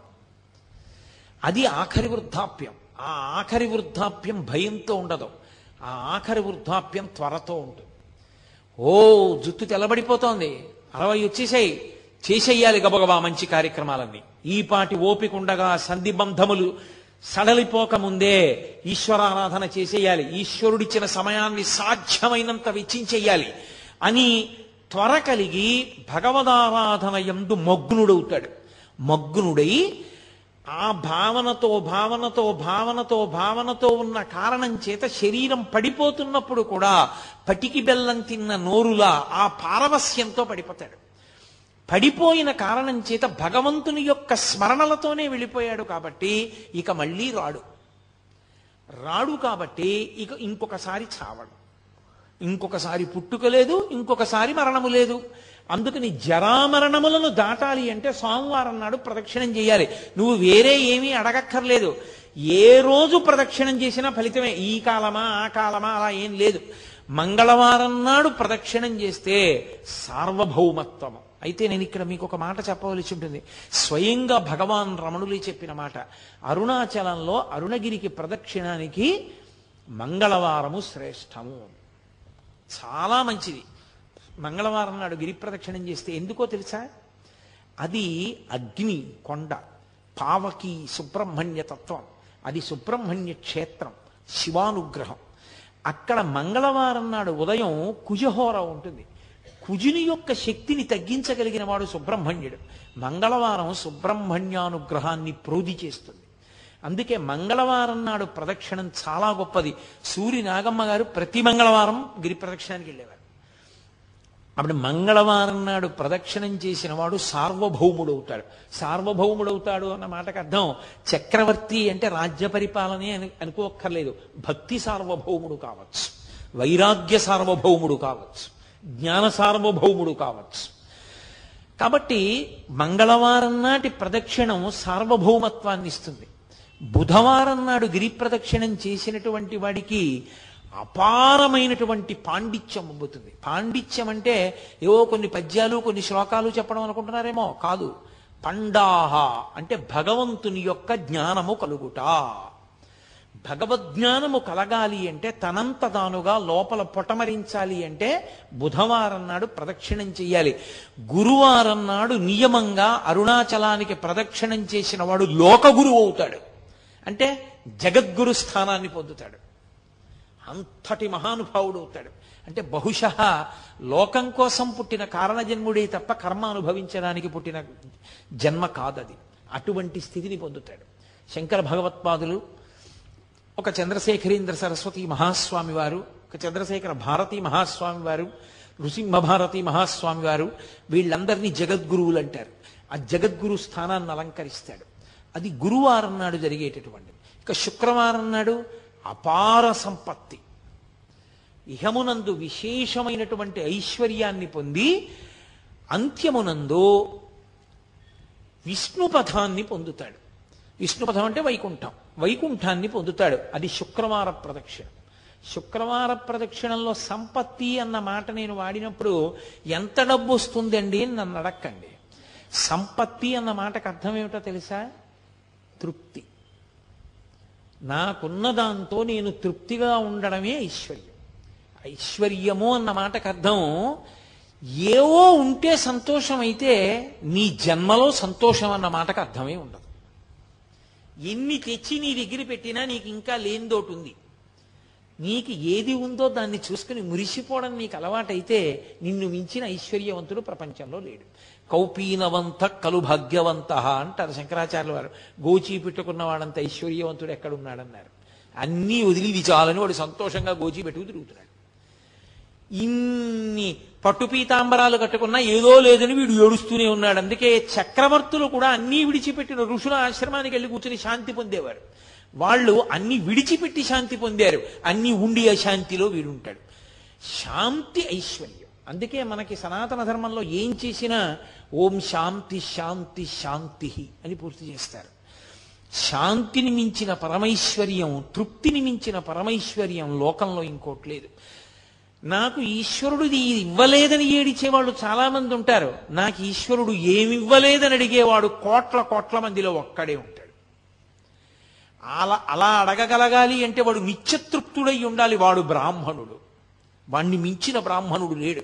అందుకే వ్యాసుడు దేవి భాగవతం చెప్తూ పరమేశ్వరుడు కూడా ఎవరి పాదములకు నమస్కరిస్తాడని అడిగాడు.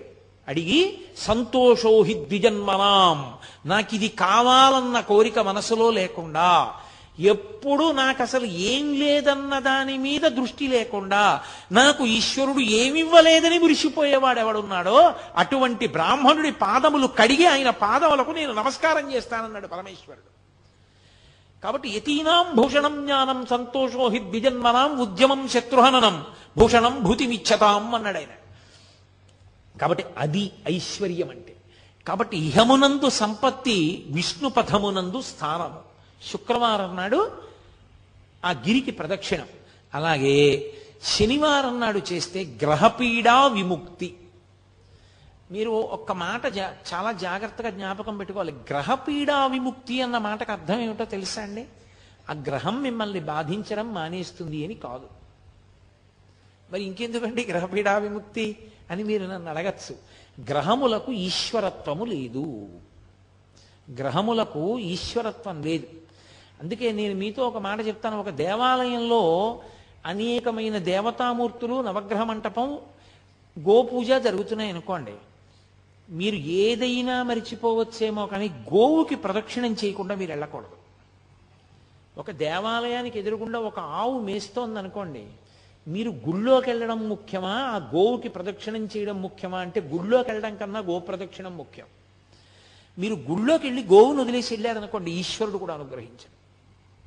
గో ప్రదక్షిణమే గొప్పది. దిలీప చక్రవర్తి వృత్తాంతం లేదు గోవును దాటిడితే ఏమయ్యాడు? గోవుకి ప్రదక్షిణం చేయాలి నవగ్రహ మంటపానికి ప్రదక్షిణం వదిలేశారనుకోండి. ఉపద్రవం రాదు. ఎందుకో తెలుసా? గ్రహములకు ఈశ్వరత్వము లేదు. కొంతమంది పొరపాటున శనీశ్వరుడు అంటుంటారు శనీశ్వరుడు అన్న మాట లేదు. శనైశ్చరుడు. శనైహి శనైహి చరహ మెల్లగా మెల్లగా నడుస్తాడు ఆయన అందుకని ఆయనకి శనైశ్చరుడు తప్ప శనీశ్వరుడు లేదు అసలు. గ్రహములకు ఈశ్వరత్వము లేదు. ఈశ్వరత్వము లేదు అన్న మాటకు అర్థం ఏంటో తెలుసా? ఆయన గుమాస్తాయే కానీ అధికారి కాడు. గుమాస్తా గారు వద్దు ఈయనకి రెండెకరాల పొలం ఇవ్వకూడదు అని రాశాడు. కలెక్టర్ గారు ఫైన్ చూసి అక్కర్లేదు ఇతనికి ఇవ్వచ్చు పేదవాడు పాపం. ఇతనికి ఇవ్వడానికి తగిన కారణాలు నాకు కనపడుతున్నాయి. కాబట్టి రెండెకరాలు ఫలానా చోటు ఇతనికి ఇవ్వండి అని రాశాడు. గుమాస్తా మాట నెగ్గుతుందా? గ్రహబాధ విముక్తి అన్న మాటకు అర్థం ఏమిటో తెలుసా? గ్రహముల యొక్క పీడ కింది స్థాయికి వెళ్ళిపోతుంది. ఈశ్వరుడు పిలిచి అంటాడు వాడిని నువ్వు బాధ పెట్టడానికి వీలు లేదు. ఇప్పుడు పాము కరవాలి వాణ్ణి. వాణ్ణి చీమ కరుస్తుంది. అంటే గ్రహం ఈశ్వరుడి మాటని బట్టి బాధించడంలో కింది స్థాయికి వెళ్ళిపోతుంది. అప్పుడు అసలు మిమ్మల్ని బాధించినట్టు ఉండదు పాము కరిస్తే పడ పడినటువంటి బాధ వలన పోవలసిన పాపం చీమ కరిచిన బాధని పాము కరిచిన బాధతో సరిపెట్టి పోగొడతారు. కొంతమందిని చూడండి కారాగారంలోంచి సత్ప్రవర్తన వలన విడుదల చేసేసామంటారు మనం ఎన్నుకున్న ప్రభుత్వానికే అంత అధికారం ఉంటే పరమేశ్వరుడికి గ్రహములను ఆదేశించడానికి అధికారం ఉండదని మీరు ఎలా అనుకుంటున్నారు? అది గ్రహపీడా విముక్తి అంటారు దాన్ని. అది శనివార ప్రదక్షిణం చేత కలుగుతుంది. కాబట్టి అసలు అరుణాచలానికి వెళ్ళి గిరి ప్రదక్షిణం చేసినటువంటి వాడికి పరమశివుడు గౌతమ మహర్షితో చెప్పిన మాట ఏమిటో తెలుసా? వాడికి ఆయనము రోజు ఋతువు తిథి నక్షత్రము వారముతో సంబంధము లేదు. ఎప్పుడైనా సరే. అయితే ఈశ్వరుని యొక్క అనుగ్రహము కాలమునందు విశేషమైతే ఉత్తరాయణ పుణ్యకాల ప్రవేశము. అలాగే ఒక గ్రహణ సమయమునందు అలాగే ఒక పౌర్ణమి తిథి ఎందు అటువంటప్పుడు ప్రదక్షిణం చేస్తే విశేష ఫలితము సంక్రమిస్తుంది. అది ఒక్కసారి చేసిన అనేక పర్యాయములు చేసిన దానితో సమానమవుతుంది. అది కాలమునందు వచ్చేటటువంటి ఫలితం. ఒక్కొక్క దేశము ఒక్కొక్క కాలము విశేష ఫలితాన్ని ఇస్తాయి. ఎందుకని? మీరు కాశీలో చేసినటువంటి అన్నదానానికి కాకినాడలో చేసిన అన్నదానానికి ఖచ్చితంగా తేడా ఉంటుంది. కాశీ కాశీయే. కాశీపట్టణంలో అన్నదానంది ఒకడికి మీరు పెట్టిన అన్నం కోటి మందికి పెట్టినట్టు. కాకినాడలో ఒకరికి పెట్టింది ఒకరికి పెట్టినట్టు.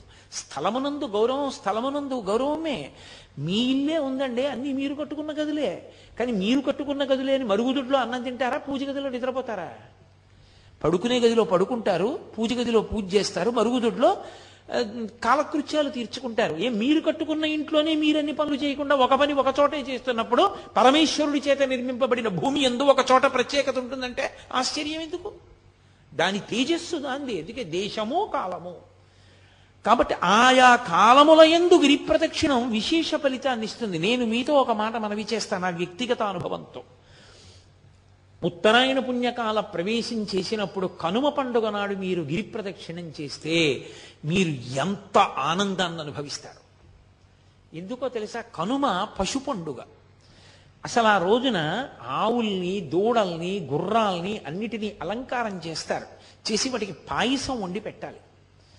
అసలు మీరు అరుణాచలం వెళ్ళి కనుమ పండుగ నాడు అరుణాచలేశ్వరుడి దేవాలయానికి వెడితే భళ్ళాల మహారాజు గారు నిర్మాణం చేసినటువంటి పెద్ద నంది ఉంది. ఆ పెద్ద నందికి చిన్న నందికి అలంకారం చేస్తారు. అసలు ఎంత అద్భుతంగా ఉంటుందో! ఇక్కడ మనం శాకాంబరి అలంకారం ఎంత గొప్పగా చెప్తామో కనుమ పండుగ నాడు చేసే నందీశ్వర అలంకారం అలా ఉంటుంది.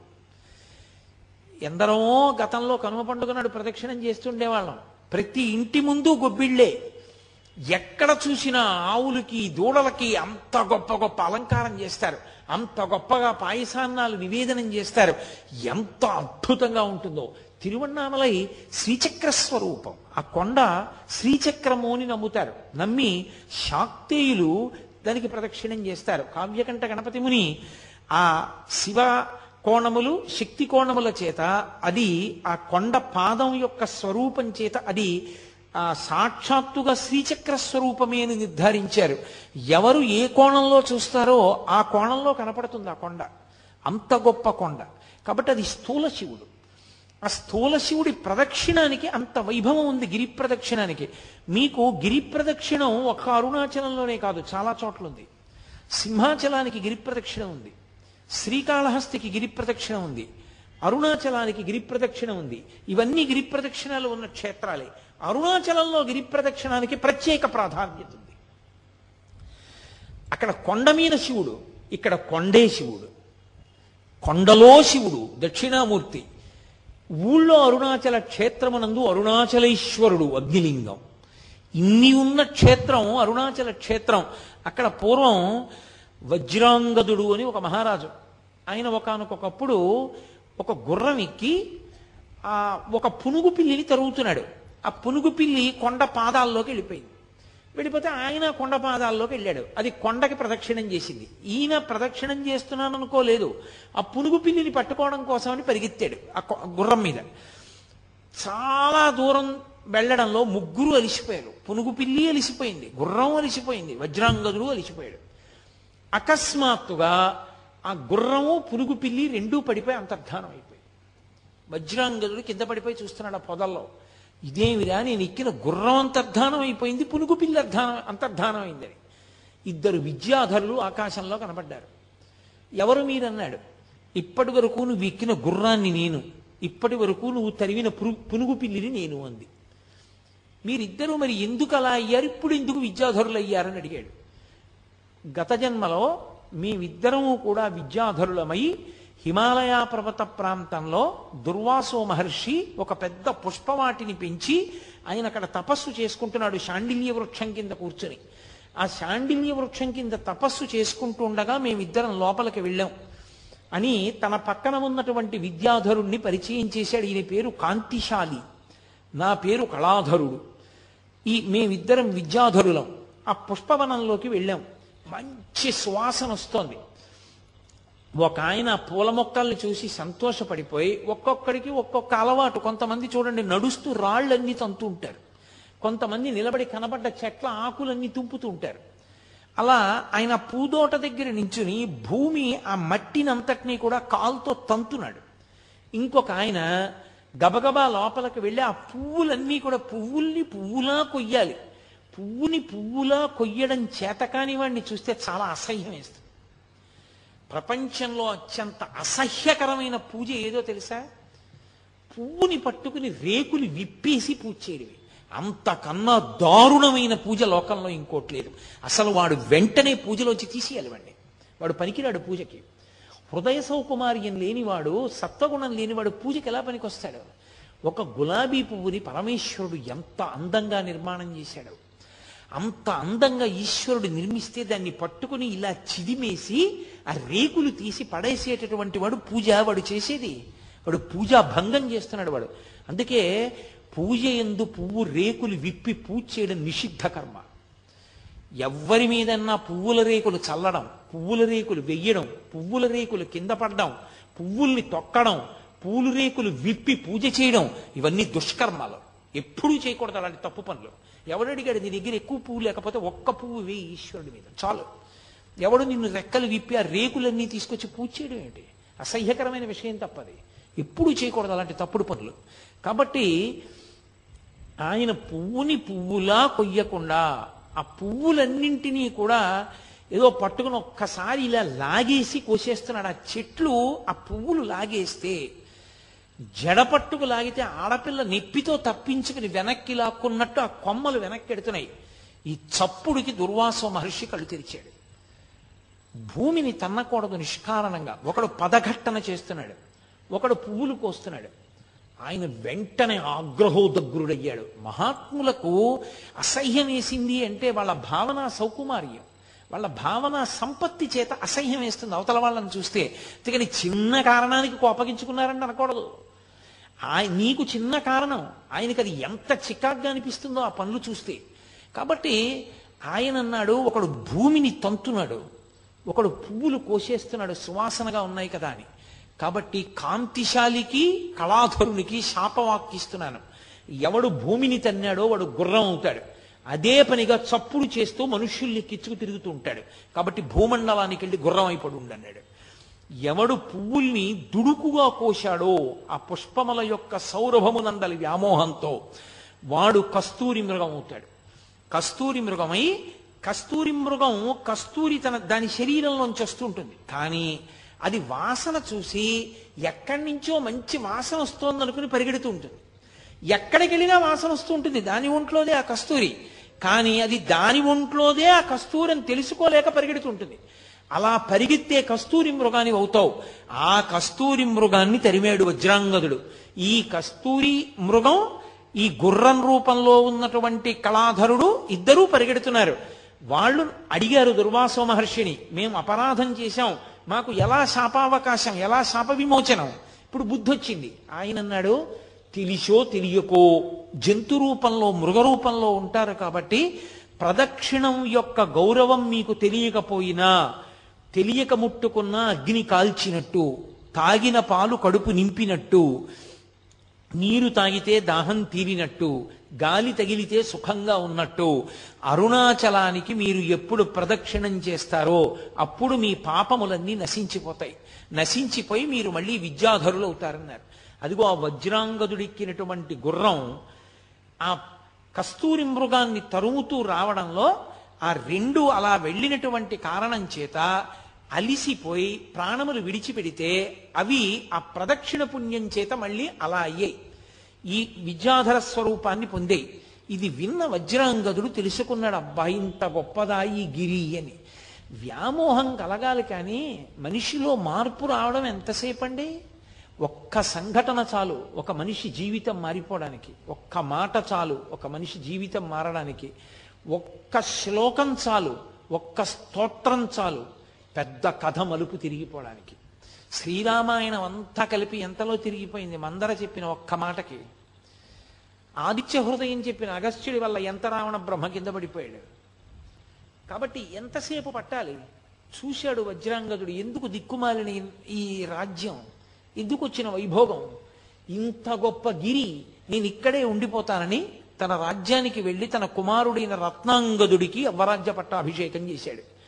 పట్టాభిషేకం చేసి తిరిగి వచ్చేసి తాను ఆ అరుణాచల పర్వతంలోనే ఉండిపోయి ఆ అక్కడ ఉన్న ఆ తన రాజ్యం నుండి సమస్త సంభారములు తెప్పించి ప్రతి పౌర్ణమి నాడు జ్యోతిని వెలిగించి చక్కగా ఆ కర్పూరంతో కలిసినటువంటి జలముల చేత సుగంధభరితమైనటువంటి పదార్థముల చేత శివలింగానికి అభిషేకం చేస్తూ చందన చిర్చితుణ్ణి చేస్తూ పరమశివుణ్ణి ఆనందంగా జీవితం గడుపుతుంటే అగస్త్య మహర్షి వచ్చి వజ్రాంగదుని యొక్క స్థితిని చూసి మురిసిపోయారబ్బా నీకు ఎంత భక్తి వచ్చిందిరా ఎంత మారిపోయావురా నువ్వని. పరమశివుడు ప్రత్యక్షమయ్యాడు. నువ్వు ఒకానొకప్పుడు ఇంద్రుడవు. కైలాసంలో ఉన్న నా దగ్గరికి వచ్చి అధిక్షేపించావు. ఆ కారణం చేత నువ్వు భూలోకంలోకి వచ్చి మనుష్యునిగా పుట్టావు. కానీ గత జన్మలలో చేసుకున్నటువంటి పుణ్యకర్మ పరీపాకము వలన ఇప్పుడు అరుణాచల వైభవం నీకు తెలిసింది. కాబట్టి ఇక్కడే ఉండి నువ్వు ఇలాగే నన్ను ఆరాధన చేస్తూ ఉండు నా ఎందు ఐక్యమవుతావు అన్నాడు. వజ్రాంగదుడు అరుణాచలంలోనే నివాసం ఉండి అరుణాచల పర్- అరుణాచలంలో ఉన్నటువంటి శివుణ్ణి అరుణాచలాన్ని అరుణాచల పర్వతం అనక్కర్లేదు. అరుణాచలం అంటే చాలు అచలం అంటే పర్వతము.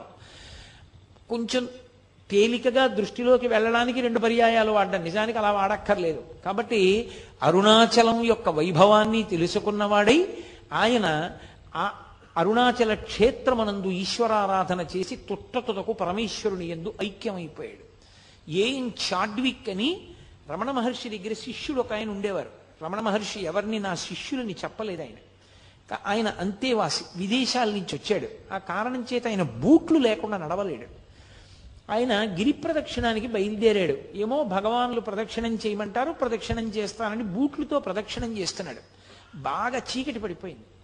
కటిక చీకటి ఆ చీకట్లో ఆయన బూటు తెగిపోయింది. ఆ తెగిపోయిన కారణం చేత ఆయన బూట్ లేకపోతే నడవలేడు. ఆయన చతికిల పడిపోయి కూర్చుని ఆ పర్వతం వంక చూసి భగవన్నేమో ఇది పరమశివుడు అంటారు. నాకేమో బూటు తెగిపోయింది. బూటు లేకుండా నడవలేను. కటిక చీకటి ఏ ఉపద్రవం వస్తుందోనని ఆ పర్వతం వంక చూసి అరుణాచల శివ అరుణాచల శివ అరుణాచల శివ అని అరిచాడు. అంతే. ఆ చెట్లలోంచి ఒక చెప్పులు కుట్టే వ్యక్తి కిందకి దిగొచ్చి అయ్యా మీ బూటు తెగిపోయిందా? కుట్టేస్తానని బూట్లు కుట్టేసి ఆ కొండలోకి వెళ్ళిపోయాడు. అతను కుడుతున్నంతసేపు కొండలోకి మళ్ళీ వెళ్ళిపోతున్నంతసేపు చాడ్వికి ఆలోచన రాలా. ఇంత చీకట్లో కొండ మించి ఎవరు దిగుతారు పొదల్లోంచి? చెప్పులు కుట్టేవాడు ఎందుకు వస్తాడు? ఎందుకు చెప్పులు కుడతాడు? ఎందుకు మళ్ళీ పొదల్లో కెడతాడని. అతను వెళ్ళిపోయి కనపడ్డం మానేశాక ఆలోచన వచ్చింది. బూట్లు లేకపోతే నడవలేక నేను నమ్మి పిలిచినందుకు పరమశివుడే వచ్చి నా బూట్లు కుట్టాడు. వెంటనే ఆయన కొండవంక తిరిగి కన్నీళ్ళతో నమస్కారం చేశాడు. అలాగే ఒక మహానుభావుడు పంగు యోగి అని ఆయనకి కాళ్ళు లేవు. కాళ్ళు లేకపోతే ఆయన పిరుదుల మీద డేకుతూ గిరిప్రదక్షిణం చేస్తున్నాడు. ఆ పంచశిఖర దర్శనము అని ఆ పరమేశ్వరుని యొక్క ఐదు మూర్తులు పార్వతీదేవి పరమశివుడు సుబ్రహ్మణ్యుడు విఘ్నేశ్వరుడు నందీశ్వరుడు పంచశిఖర దర్శనము అని చేస్తారు. ఆ పంచశిఖర దర్శనం దగ్గరికి వెళ్ళేటప్పటికీ ఆయన అక్కడికి వెళ్ళి నమస్కారం చేద్దామని డేకుతున్నాడు. ఎక్కడి నుంచో ముసలాయన వచ్చి ఒక్క తోపు తోశాడు. ఏ? అరుణాచలానికి ప్రదక్షిణం చేయడానికి అలా డేకుతూ పిరుదుల మీద వెళ్ళాలా? ఏ నడవలేవా లేచి? లేచి నడు అన్నాడు. అని వెళ్ళిపోయాడు అంతే వేగంగా. ఆయన తెల్లబోయి చూసి నేను నడవడమా? అనుకుని పైకి లేచాడు. ఆయన కాళ్ళు వచ్చేసాయి. వచ్చేసి ఆయన గిరి ప్రదక్షిణం చేశాడు. అలాగే మహానుభావుడు ఒక దొరగారు ఒక ఆయనకి గిరి ప్రదక్షిణం చేస్తున్నప్పుడు కాళ్ళు లేని వాడికి కాళ్ళు వచ్చాయి ఒకప్పుడు. ఆ భక్తి చేత పరమేశ్వర అనుగ్రహంగా పొందారు. గిరి ప్రదక్షిణం చేసిన అందరికీ వస్తాయా అంటే? ఆ శక్తి ఆ భక్తి నీకు ఆ ధృతి ఉన్ననాడు ఫలిస్తుంది. కాబట్టి ఆ గిరి ప్రదక్షిణం ఎన్ని విశేషాలను నిరూపణం చేసి చూపించింది. అంత గొప్ప ప్రదక్షిణం ఆ గిరి ప్రదక్షిణం. అసలు అరుణాచలం ప్రవేశించడం ఒకెత్తైతే ఆ అరుణాచలానికి ప్రదక్షిణం చేయడం జీవితంలో మహత్భాగ్యం. అందున పరమశివనామం చెప్పుకుంటూ ఆ గిరి ప్రదక్షిణం చెయ్యడం అంటే అదొక గొప్ప అదృష్టం. నాకు ఒక్కటి జ్ఞాపకం వస్తుంది ఈశ్వరానుగ్రహము తప్ప అది నా సా నా వలన సాధ్యమయ్యే విషయమా? ఎప్పుడు అరుణాచలం వెళ్ళినా నిజంగా అన్ని వందల మందితో ఆ డప్పులు డోళ్ళు వాయించుకుంటూ ఆ శివనామం చెప్పుకుంటూ బృందాలు బృందాలుగా అంత సంతోషంగా రాత్రివేళ గిరిప్రదక్షిణం చేసి తెల్లవారుజాము వేళటికి మేము ఉన్నటువంటి విడిదికి వచ్చి పడుకుని తెల్లవారేటప్పటికి అబ్బే మాకేమీ అలసట్లేదు గురువుగారు అని అందరూ లేచిపోతే మళ్ళీ సంతోషంగా తిరుగుతుంటే ఎంత ఆనందంగా గడిపేవాళ్ళము గిరి ప్రదక్షిణానికి ఓ లక్షణం ఉంది. మీరు ఎప్పుడైనా గిరి ప్రదక్షిణానికి బయలుదేరే ముందు ఎవరితోనైనా పద్నాలుగు మైళ్ళు నడవాలి అని చెప్పారనుకోండి అమ్మో నడవగలనంటారా? చెప్పులు వేసుకోవచ్చా అండి? అని అడుగుతారు. చెప్పులు వేసుకోకుండా ఉండడం మంచిది. గుళ్ళో ప్రదక్షిణానికి చెప్పులు వేసుకుంటావా అన్నారనుకోండి అమ్మో చెప్పులు వేసుకోకుండా నడవడమే. ఎందుకైనా మంచిది వెనక నుంచి ఓ కారో ఏదో నడిపించుకుంటూ వస్తాం అంటారు. నిజంగా గిరి ప్రదక్షిణానికి బయలుదేరిన వాడు ఏ అలసట లేకుండా గిరి ప్రదక్షిణం పూర్తి చేసేస్తాడు. పరమ సంతోషంగా పూర్తి చేస్తాడు. ఒక్క కాలే సరిగా ఉండి రెండవ కాలు తోటకూర కాడలా వేలాడిపోయినటువంటి వ్యక్తులు గట్టిగా ఒక్క మైలు దూరం నడవలేనటువంటి వాళ్ళు కాలు కింద పెట్టి ఒక్క కిలోమీటర్ దూరం కూడా దూరం లేనటువంటి ఆఫీస్కి ఏదో ఒక వాహనం లేకుండా వెళ్ళలేని వాళ్ళు నా జీవితంలో నేను మూడు నాలుగు పర్యాయాలు చూసే వాహనం ఎక్కకుండా పద్నాలుగు మైళ్ళు అటువంటి వాళ్ళు ప్రదక్షిణం చేయడం. అందరికన్నా ముందు నడుస్తూ చేశారు కూడా వాళ్ళు. అది ఆ అరుణాచలేశ్వరుడి అనుగ్రహం. వాళ్ళ యొక్క భక్తి తీవ్రత. ఆ భక్తి వాళ్ళని నడిపిస్తుంది. ఆ అరుణా చంద్రశేఖరేంద్ర సరస్వతి మహాస్వామి తరచుగా చెప్తూ ఉండేవారు అరుణాచలానికి ప్రదక్షిణం చేయి మీకు ఆరోగ్యం చేకూరుతుంది అనేవారు అవన్నీ ఓషధులు. ఆ ఓషధుల మించి వచ్చేటటువంటి గాలి చేత ఎంత గొప్ప సువాసనం. ఇంకా ఇప్పుడు ఆ గిరి ప్రదక్షిణం చేసేటప్పుడు చాలా వాహనాలు పెరిగిపోయాయి. ఇన్ని వాహనాలు ఇప్పుడు ఎక్కువైపోయాయి ఎంతో ఉబ్బిడిగా నడవలసి వస్తోంది కానీ ఆ ఏంటి ఉత్తరలింగాన్ని దాటిపోయిన తర్వాత మళ్ళీ ఆ పెద్ద రోడ్డు వచ్చేసిందో ఈశాన్యలింగం వైపుకి వెళ్ళే రోడ్డు అక్కడి నుంచి ఇంకా మళ్ళీ చాలా ఒళ్ళు దిగిరి పెట్టుకుని నడవాలి. పూర్వం అలా కాదు. నేను ప్రారంభంలో అరుణాచలానికి వెళ్ళిన రోజుల్లో అసలు ఎక్కడా ఒక్కటి కనపడేది కాదు. కటిక చీకట్లో నడిచి వెడుతూ ఉంటే ఒక దేవాలయం దగ్గర బయలుదేరినప్పుడు ఆ దేవాలయం నుంచి ఇంకో దేవాలయం వరకు కుక్క వచ్చేది సాయం. అది ఏమి విచిత్రమో తెలియదు నేను మొన్న ప్రదక్షిణం చేసినప్పుడు కూడా అలాగే వచ్చాయి. ఆ కుక్క వచ్చి ఈ దేవాలయం దగ్గర బయలుదేరితే ఇక్కడి నుంచి బయలుదేరి వెంట వచ్చేది పక్కన నడుస్తూ వచ్చేది. ఆ గుడి దగ్గరికి వెళ్ళిన తర్వాత ఈ కుక్క ఆగిపోయేది అక్కడ ఇంకో కుక్క బయలుదేరేది. అది ఏమి చేసేవి కావు. అదేమి చెనకేవి కావు అరిచేవి కావు దెబ్బలాడుకునేవి కావు. అంత కటిక చీకట్లో కూడా దేవాలయాలన్నీ తెరిచి ఉంటాయి. అన్ని దేవాలయాలు దర్శనానికి యోగ్యంగా తలుపులు తెరిచి ఉంటాయి తలుపులు తెరిచి ఉంటాయంటే తాళం వేసి ఉన్నప్పటికీ ఊచల్లోంచి మీరు దర్శనం చేసుకోవడానికి వీలుగా ఉంచుతారు. తప్ప మీకు దేవాలయ దర్శనం ఆగిపోయే రీతిలో ఉండదు. అసలు ఆ గిరి ప్రదక్షిణం చేస్తుంటే అదొక మహా మహాద్భుతమైన అనుభూతి. నాకు నిజంగా మీతో యథార్థం చెప్పాలి అంటే నేను ఒక్క మాట చెప్పేస్తే సరిపోతుంది అబద్ధం ఎందుకు? నాకు ఉత్తర క్షణం ఈ రెండు మైకులు ఇలా తోసేసి కిందకి దిగి సామర్లకోట వెళ్ళి ఏ రైలు ఉంటే ఆ రైలు ఎక్కి వెళ్ళిపోవాలని ఉంది తిరువన్నామలై. ఇది చెప్తున్నప్పుడు. ఆ గిరి ప్రదక్షిణం అంటే నాకు అంత వ్యామోహం. అంత అద్భుతమైనది ఆ గిరి ప్రదక్షిణం. అంత గొప్పగా ఉంటుంది నిజంగా. అది అందున తెల్లవారు సమయంలో ద- ప్రదక్షిణం చేస్తే ఆ లేత సూర్యకిరణాలు పడుతున్నప్పుడు చూడాలి. ఆ కొండ ఒక్కొక్క చోట ఒక్కొక్కలా ప్రకాశిస్తూ ఉంటుంది. ఆ లేలేత సూర్యకిరణాల్లో ప్రదక్షిణం చేస్తూ వెడుతుంటే మనం చెయ్యగలిగిన ధర్మకార్యం చేస్తూ భగవన్నామని చెప్తూ కూర్చుంటూ లేస్తూ తిరుగుతుంటే ఎంత ఆనందంగా ఉంటుందో నిజంగా గిరి ప్రదక్షిణం పిల్లలతో పెద్దవాళ్ళతో అందరం కలిసి నిజంగా యాత్ర అంటే కొన్ని వందల మంది బయలుదేరి ఆ డప్పులు కొట్టుకుంటూ భజనలు చేసుకుంటూ నాట్యం చేసుకుంటూ పాటలు పాడుకుంటూ ఎక్కడెక్కడ దేవాలయంలో కూర్చుని ఆ దేవాలయ వైభవం చెప్పుకుంటూ స్తోత్రాలు చేసుకుంటూ గిరి ప్రదక్షిణం చేస్తూ ఆ గిరి వైభవం చెప్పుకుంటూ నడుస్తుంటే అబ్బా ఎంత సంతోషంగా ఉంటుందో. అదేం కష్టం అనిపించదు అయిపోయిందా అప్పుడే. మళ్ళీ అప్పటికో నా జన్మలో ఈ గిరి ప్రదక్షిణం అనిపిస్తుంది. అంత సంతోషదాయకమైన విషయం. ఆ గిరి ప్రదక్షిణం చేసేటప్పుడు మనం సాధారణంగా అరుణాచలంలో గిరి ప్రదక్షిణం చేసేటటువంటి వారు ఆగ్నేయలింగం ఉన్నటువంటి స్థానం. అంటే ఆగ్నేయలింగమే అరుణలింగం కదా? అదే అగ్నిస్థానం అగ్నిలింగం. కాబట్టి ఆ అగ్నిలింగం ఉన్నటువంటి ప్రదేశం దగ్గరే ఆ పక్కనే రమణ మహర్షి యొక్క ఆశ్రమం.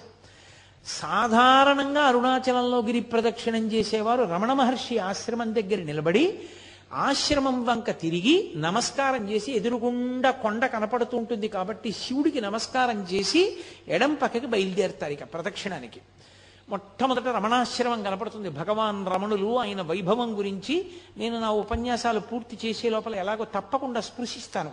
అది రెండు మూడు రోజులు తప్పకుండా నేను స్పృశిస్తాను. అప్పుడు మీరు విందురు కానీ ఆ రమణాశ్రమానికి ఒక నమస్కారం చేసి ఆ రమణాశ్రమం రమణాశ్రమంలో రమణుల యొక్క దేవాలయం యువతల గ్రంథాలయం ఆ పెద్ద పెద్ద చెట్లు నెమళ్ళ క్రేంఖణాలు అవన్నీ వినపడుతుంటే ఒక నమస్కారం చేసుకుని ఎడం పక్కకి తిరిగి అలా ముందుకెడుతుంటే ఎడం పక్కన ఉన్నటువంటి పాలితీర్థాన్ని దాటగానే విఘ్నేశ్వరుడి గుడి ఒకటి వస్తుంది. ఆ విఘ్నేశ్వరుడి గుడి దగ్గర మళ్ళీ అందరూ నమస్కారం చేసి సుముఖశ్చైకదంతశ్చ కపిలోగజ కర్ణక లంబోదరశ్చ వికటో విఘ్నరాజో గణాధిప ధూమకేతుర్గణాధ్యక్ష ఫాలచంద్రో గజానన వక్రతుండ శూర్పకర్ణో హేరంబ స్కందపూర్వజ షోడశైతాని నామాని ఎప్పటే శృణుయాదపి విద్యారంభే వివాహే చ ప్రవేశే నిర్గమే తథా సంగ్రామే సర్వకార్యేషు విఘ్నస్తస్య నజాయతే అని ఆయనకి నమస్కారం చేసి బయలుదేరి ముందుకు వెళ్ళిపోతే ఆగ్నేయంలో బయలుదేరారు కాబట్టి మీరు ప్రదక్షిణంగా ఇలా వచ్చేటప్పటికి దక్షిణ దిక్కున యమలింగం ఉంటుంది. మీరు అరుణాచల క్షేత్రమునందు ప్రతి దిక్కునందు ఆ దిక్పాలకుని శివలింగం ఉంటుంది. అంటే ఆ దిక్పాలకులు స్వయంగా వచ్చి అక్కడ శివలింగానికి పూజ చేస్తారు. అది అక్కడ శివలింగాలు ఏర్పడడానికి కారణం. ఆ దక్షిణ దిక్కున ఉన్నటువంటి లింగానికి యమలింగం అని పేరు. ఎందుకంటే దక్షిణ దిక్కుకి అధిపతి యమధర్మరాజు గారు అది పితృస్థానం. ఆ యమలింగం దగ్గరికి వెళ్ళి ఎవరు నమస్కారం చేస్తారో వాళ్ళకి మొట్టమొదటి సుగుణం అపమృత్యు దోషం పోవడం. రెండు ఒకటికి పది పర్యాయములు నిరూపింపబడింది అరుణాచల క్షేత్రంలో. ఆయనే కొంతమందికి స్వప్నంలో దర్శనమిచ్చి రమ్మని అడిగాడు. ఎముకలు విరిగిపోయినటువంటి వాళ్ళు కట్లు కట్టించుకున్నప్పుడు ఎముకలు బాగా ఉన్న వాళ్ళు ఎముకలు విరిగిపోకుండా ఉండడానికి ప్రమాదములు జరగకుండా ఉండడానికి యమలింగ దర్శనం పెట్టింది పేరు. అందుకే ప్రదక్షిణం చేసేటప్పుడు ఎంత గబగబా చేసేస్తామని చెప్పి ఏదో బ్రిస్క్ వాక్ అంటారే అలా గబగబ గబగబ నడిచి వెళ్ళకూడదు. ప్రశాంతంగా వెళ్ళాలి. భగవాన్ రమణులు ప్రదక్షిణానికి వెడితే రెండు మూడు రోజులు ప్రదక్షిణం చేసేవారు అంత గొప్పగా చేసేవారు. ఆహార పదార్థాలన్నీ మూటలు కట్టుకుని తీసుకెళ్ళి మధ్య మధ్యలో కూర్చుని అందరూ కలిసి చక్కా అవి తింటూ వెడుతుండేవారు. ఏ దీక్షా నియమం లేదు. మీతో నేను మనవి చేశాను కదా ఇరవై నాలుగు కిలోమీటర్ల పరిధిలో ఏ దీక్షా నియమం లేదు అరుణాచలానికి. ఆ యమలింగం దగ్గర దర్శనం చేసుకుని కొంచెం ముందుకెడితే బెంగళూరు వెళ్ళిపోయేటటువంటి రోడ్డు ముందుకు వెళ్ళిపోతుంది పొరపాటున ఆ రోడ్లో కానీ వెళ్ళిపోయారా? ప్రదక్షిణంగా వెళ్ళరిహా. బెంగళూరు వెళ్ళిపోతారు. అందుకని ఆ రోడ్డు దగ్గర జాగ్రత్తగా చూసుకోవాలి. కుడి చేతి వైపు కొండ ఉంటుంది అదే గుర్తు. పరమశివుడు కుడి చేతి వైపు ఉన్నాడు. ఆయన చుట్టూ తిరుగుతున్నాం మనం. అందుకే ఇలా వెళ్ళిపోయే రోడ్ని విడిచిపెట్టేసి ఇలా ప్రదక్షిణం రోడ్లోకి తిరిగిపోతే ఆ రోడ్డు ప్రశాంతంగా ఉంటుంది. చాలా ప్రశాంతంగా ఉంటుంది. ఎన్ని చెట్లు. ఇప్పుడు చాలా దేవాలయాలు కట్టేశారు అవన్నీ. పూర్వం అన్ని దేవాలయాలు లేవు. ఇంకా ప్రశాంతంగా ఉండేది. ఎంత బాగుండేదో పూర్వం. ఆ చెట్ల పక్క నుంచి ఆ చెట్ల కింద నుంచి నడిచి వెళ్ళేటప్పుడు అరుణాచలంలో ప్రదక్షిణానికి మూడు నియమాలు ఉన్నాయి ఎప్పుడూ కుడి పక్కకి వెళ్ళకూడదు ప్రదక్షిణంలో. ఎడంచేతి పక్క నుంచే చెయ్యాలి. ఎందుచేత అంటే దేవతలు యక్షులు గంధర్వులు కిన్నెరులు కింపురుషులు శ్రీ మహావిష్ణువు లక్ష్మీదేవి ఇంద్రుడు కూడా కుడి చేతి వైపు ప్రదక్షిణం చేస్తారు. సిద్ధ సంఘములు ప్రదక్షిణం చేస్తుంటాయి. అందుకని మనం అటు వెళ్ళకూడదు. అరుణాచల ప్రదక్షిణంలో కోరిక కోరకూడదు. ఎందుకో తెలుసా? దేవతలు మనని చూస్తే వరం ఇస్తారు మీరు ఏదో అడిగితే అక్కడతో పోతుంది. మీరు ఏమీ అడగకుండా ప్రదక్షిణం చేస్తే దేవతల అనుగ్రహం కూడా కలుగుతుంది. కాబట్టి ఆ ప్రదక్షిణ మార్గంలో ఎడం చేతి వైపు నుంచి వెళ్ళాలి. స్కాందంలో ఒక విషయం చెప్పారని సాక్షాత్ భగవాన్ రమణులే చెప్తుండేవారు.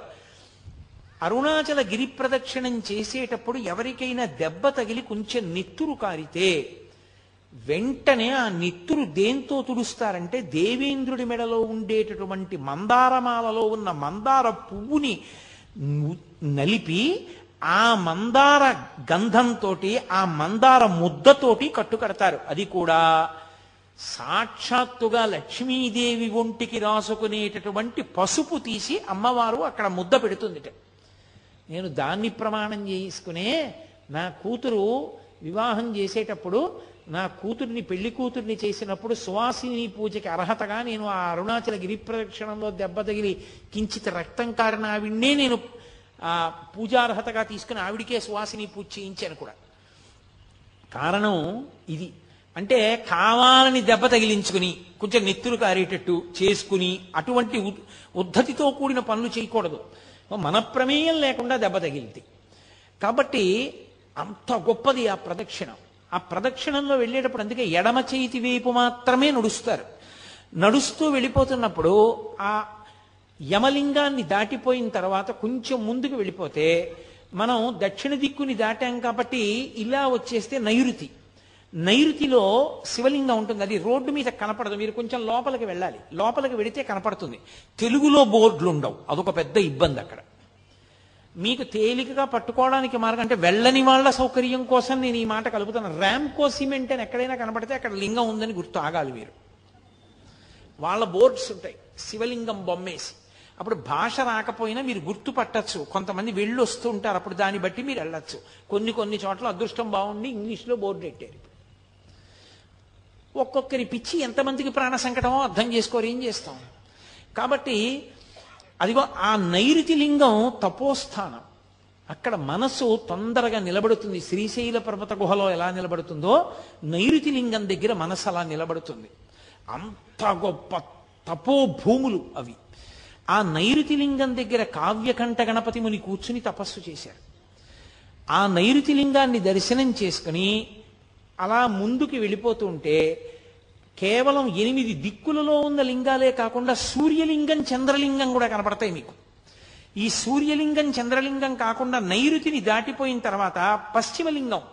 ఆ పశ్చిమలింగమే ఆది అన్నామలై. అది ప్రదక్షిణం రోడ్లో ఉండదు. ప్రదక్షిణం రోడ్లోంచి మీరు మళ్ళీ కొండ వైపుకి ముందుకు రావాలి. అంటే పశ్చిమ దిక్కుకు వెళ్ళి తూర్పు దిక్కుగా ముందుకొస్తే కొండకి దగ్గరలోనే చాలా పెద్ద దేవాలయం ఉంటుంది. ఆది అన్నామలై అని అది బ్రహ్మగారు ప్రతిష్ఠ చేశారు. ఆ ఆది అన్నామలైలో మీరు ప్రదక్షిణం చేసేటప్పుడు జాగ్రత్తగా గమనించాలి. అక్కడ మీకు బహుబిల్వ వృక్షం కనబడుతుంది. బహుబిల్వం ఆంధ్రదేశంలో మీకు వెంకటాచల దర్శనానికి వెళ్ళినప్పుడు కపిల తీర్థంలో ఉంది. మళ్ళీ శ్రీశైల క్షేత్రానికి వెళ్ళినప్పుడు హాటకేశ్వరంలో ఉంది. మళ్ళీ తిరువണ്ണామలై వెళ్ళినప్పుడు ఆది అన్నామలైలో ఉంది. ఇంకా ఎన్నో చోట్ల ఉండొచ్చు. నేను ప్రముఖంగా వెళ్ళే ప్రదేశాలు చెప్తున్నాను. కాబట్టి ఆ ఆది అన్నామలైలో బహుబిల్వాన్ని మీరు తప్పకుండా చూడాలి. బహుబిల్వం అంటే కేవలం మూడు ఆకులతో ఉండదు. ఒక పెద్ద దళం ఉండి ఐదు దళాలు ఒకే దళానికి ఉంటాయి. ఐదు మూడే శాఖలు ఉన్న దళాలు ఒకే దళాన్ని అంటిపెట్టుకుని ఉంటాయి ఇలాగా. అది బహు బహుబిల్వ దళం అంటారు. ద్రవిడ దేశంలో దాంతో శివుణ్ణి ఆరాధన చేస్తారు. విశేష ఫలితం. ఆ బహుబిల్వ వృక్షం పెద్ద వృక్షం ఉంటుంది. అద్భుతమైన దేవాలయం ఆది అన్నామలై. అక్కడ కూర్చుంటేనే భగవాన్ రమణులకు కువలయ యోగి అని ఒక యోగి. ఆ యోగికి ఆ అరుణాచలంలోంచి బ్రహ్మాండమైనటువంటి ఓంకారనాదాలు వినపడేవి. ఆ ఆది అన్నామలై దగ్గర నుంచి మళ్ళీ దాటి ముందుకు వెళ్ళిపోతుంటే భగవాన్ బ్రిడ్జ్ అని ఉంటుంది. భగవాన్ బ్రిడ్జ్ అంటే రమణ మహర్షి ప్రదక్షిణం చేసేటప్పుడు తన అంత్యవాసులందరితో కలిపి ఆ బ్రిడ్జ్ మీద కూర్చుని మళ్ళీ అరుణాచల వైభవం గురించి అవి కొన్ని మాటలు చెప్తూ ఉండేవారు. అందుకని దానికి భగవాన్స్ బ్రిడ్జ్ అని పేరు. అక్కడ ఆగి కొంచెం ముందుకు వెడితే అక్కడ మనకి ఈ మనం నైరుతి ఆగ్నేయంలో బయలుదేరి దక్షిణానికి వచ్చి దక్షిణాన్ని నుంచి నైరుతికి వచ్చి నైరుతి నుంచి పశ్చిమానికి వెళ్ళి పశ్చిమాన్ని నుంచి ఇలా వస్తే వాయవ్యం. వాయవ్యలింగం ఉంటుంది. ఆ వాయులింగాన్ని దర్శనం చేసేటప్పుడే మీకు గమ్మత్తు ఉంటుంది. ప్రదక్షిణం ఎడంచేతి వీంపు నుంచి వెడుతూ ఇలా కుడి పక్కకు వస్తే కొండ పాదం వైపుకు వస్తే అక్కడే పంచశిఖర దర్శనము అని ఉంటుంది. ఆ పంచశిఖర దర్శనం చేసినప్పుడు ఐదు శిఖరములు కనపడతాయి. అవి పంచభూతములు అంటారు. అవే ఇందాక నేను మనవి చేసినట్టుగా పార్వతీ పరమేశ్వర వినాయక సుబ్రహ్మణ్య నందీశ్వరులు ఐదు శిఖరములుగా ఉన్నారు అంటారు. ఐదు శిఖరములు చక్కగా వరుస క్రమంలో కూర్చున్నట్లు కనపడతాయి. మీరు రాత్రి ప్రదక్షిణం చేస్తుంటే ఎంత అర్ధరాత్రి వెళ్ళండి అక్కడ ఉన్న రెండు సమాధులు ఉన్నాయి అక్కడ. అవి మహాభక్తులైనటువంటి వారివి. అక్కడికి దగ్గరలో ఉన్న చోట ఒక వ్యక్తి తిరుగుతూ ఉంటాడు. మీరు ఆయన్ని జాగ్రత్తగా గమనించి పిలిచి అడిగితే ఒక పావలా కాసు కూడా ఎవ్వరు అడగరు మిమ్మల్ని. ప్రదక్షిణం చేసేటప్పుడు ఏ గుళ్ళో ఎవ్వరూ అడగరు. ఆయన అరుణాచలం వైపుకి తిరిగి ఆ పంచశిఖరముల వైపుకి తిరిగి శంఖాన్ని పూరిస్తాడు. మీరు విని తీరాల శంఖనాథం అలా పూరిస్తాడు ఆయన. నేను ఎప్పుడు గిరి ప్రదక్షిణం చేసినా ఆయన కోసం వెతుకుతూ ఉంటాను. ఆయన ఎప్పుడు అక్కడ శంఖాలు ఉంటే ఆయన్ని పిలిచి అయా ఒక్కసారి శంఖం పూరించరా అని అడిగితే మీరేమైనా ఇస్తారని కూడా ఆయన చూడండి అసలు. వెంటనే శంఖం పట్టుకొచ్చి అటు తిరిగి చేస్తాడు. రాత్రివేళ ప్రదక్షిణం చేస్తున్నప్పుడు ఆ శంఖధ్వని వినపడుతుంటే ఆ శిఖరాల వంక చూస్తుంటే ఒళ్ళు గగుర్పాటు చెందుతుంది అలా ఉంటుంది. మోక్షద్వారము అంటుంటారు అది మునిద్వారం అని అందులోంచి బయటికి వచ్చి చూడాలి ఆ పంచశిఖరాల్ని అంటారు. వాయవ్యలింగాన్ని దాటితే ఉత్తరలింగం. కుబేరలింగం అంటారు దాన్ని. అది కుబేరుడు పూజ చేసేటటువంటి స్థానం. ఈ స్థానముల యందు పూజ చేయడం వల్ల మీరు దర్శనం చేయడం వల్ల వచ్చే ఫలితం ఏమిటంటే మనకి మహదాశీర్వచనం అని చేస్తారు. పూర్వ దిగ్భాగే ఇంద్రో దేవత ఇంద్రప్రసాదాత్ రాజ్యాభివర్ధనమశ్నుతే అని. పూర్వ దిక్కుకి ఇంద్రుడు అధిపతి. ఆ ఇంద్రలింగం. అది దర్శనం చేస్తే రాజ్యాభివృద్ధి అంటే ఉద్యోగం వృద్ధిలోకి వస్తుంది. చక్కగా సంతోషంగా ఉంటాడు. పశ్చిమలింగాన్ని దర్శనం చేశారనుకోండి పశ్చిమంలో ఉన్నటువంటి వరుణలింగాన్ని దర్శనం చేసినటువంటి కారణం చేత పుత్రపౌత్రాభివర్ధనమశ్నుతే పుత్రపౌత్రాభివృద్ధి కలుగుతుంది. ఉత్తర దిక్కున కుబేరలింగాన్ని దర్శనం చేస్తే అది కుబేరుడు పూజించే లింగం కాబట్టి ఐశ్వర్య సమృద్ధి. కుబేరలింగం కుబేరలింగంలాగే ఉంటుంది. అది రోడ్డు మించి లోపల కనపడుతూ ఉంటుంది. లోపలికి వెళ్ళి చూస్తే అబ్బో ఎంత దేదీప్యమానంగా ఉంటుందో అసలు ఆ శివలింగం. ప్రదక్షిణం చేసి కొంతసేపు చక్క అక్కడ అరుగుల్లో ఉంటాయి. బాగా పెద్ద అరుగులు. వాటన్నిటి మీద కూర్చుని కాసేపు భజన చేసుకోవచ్చు. ఆ ఉత్తరలింగాన్ని దాటి కుబేరలింగాన్ని దాటి కొంచెం ముందుకు వచ్చేస్తే అక్కడ మళ్ళీ రోడ్డు రెండు కింద విడిపోతుంది. అక్కడి నుంచి మళ్ళీ జాగ్రత్తగా కొంచెం ముందుకి నడిచి వెడితే ఈశాన్యలింగం కనపడుతుంది. అసలు నిజంగా ఈశాన్యలింగం ఈశాన్యలింగమే. ఈశాన సర్వ విద్యానాం ఈశ్వర సర్వభూతానాం బ్రహ్మాధిపతి బ్రహ్మణోధిపతి బ్రహ్మా శివోమే అస్తు సదాశివోం అని సదాశివుడు ఆయనకి ఎప్పుడూ కోపం ఉండదు. కోపం నటిస్తాడంతే ఆయన ఎప్పుడైనా. అటువంటి సదాశివ స్థానము ఈశానలింగము దానికి కొంచెం కిందకి దిగాలి గుళ్ళో. అసలు నిజంగా రెండు కళ్ళు సరిపోవు. నేను ఇప్పుడు మీతో ఉపన్యాసం చెప్తున్నాను కానీ నాకు మనసులో ఆ శివలింగాలన్నీ కనపడుతుంటే ఎంత పరవశించిపోతున్నానో నేను. ఆ ఈశాన్యలింగం మెట్లు దిగి చక్కగా మీరు ఆ మెట్ల మీద కూర్చున్నా సరే ఎదురుగుండా కనపడుతుంటుంది సాయంకాలం పూట ప్రదోష వేళలో కొంచెం సేపు తలుపేసి అలంకారం చేసి తలుపు తీస్తారు. అసలు అప్పుడు ప్రద అప్పుడు దర్శనం చేస్తే ఒళ్ళు గగురు పొడుస్తుంది. అలా ఉంటుంది ఆ ఈశాన్యలింగం. ఈశాన్యలింగ దర్శనం చేసి తిరిగి వచ్చేస్తే మళ్ళీ ఆగ్నేయం దగ్గరికి వచ్చేటప్పటికి కొంచెం సందులోకి వెళ్ళాలి. పైకి కనపడదు. ఆ శేషాద్రి స్వామి ఆశ్రమానికి ముందున్నటువంటి చోట కుడిపక్క సందులోకి వెడితే అగ్నిలింగం. ఆ అగ్నిలింగ దర్శనంతో మళ్ళీ రమణాశ్రమం దగ్గరికి వస్తే ప్రదక్షిణం పూర్తయిపోతుంది. ఈ ప్రదక్షిణ మార్గంలోనే వాయవ్యలింగం దాటుతున్నప్పుడు మనకి మాణిక్యవాచకర్ల మఠం కనపడుతుంది. ఆది అన్నామలై దేవాలయంలో ఇప్పటికీ శైవంలో నాయనార్లలో ప్రముఖ స్థానం వహించినటువంటి మహాపురుషులు అప్పర్ మాణిక్యవాచకర్ జ్ఞాన సంబంధర్ ముగ్గురి యొక్క మూర్తులు మీకు ఆ దేవాలయంలో కనపడతాయి. మాణిక్యవాచకర్ల మఠము అని ఒక మఠం. ఆ మఠంలోకి ఓసారి వర్షం వస్తుంటే సూర్య నాగమ్మ గారు వెళ్ళారు. వెళ్ళి మరునాడు రమణులను అడిగారు. అయా మాణిక్యవాచకర్ల మఠం ఎందుకు వచ్చింది అని. అప్పుడు చెప్పారు భగవాన్ రమణులు. సూర్య నాగమ్మ గారి లేఖల్లో రాశారు మహాతల్లి. అది మాణిక్యవాచకర్లు మహానుభావుడు. ఆయన పుట్టుకతోటే గొప్ప శివభక్తి తత్పరుడు.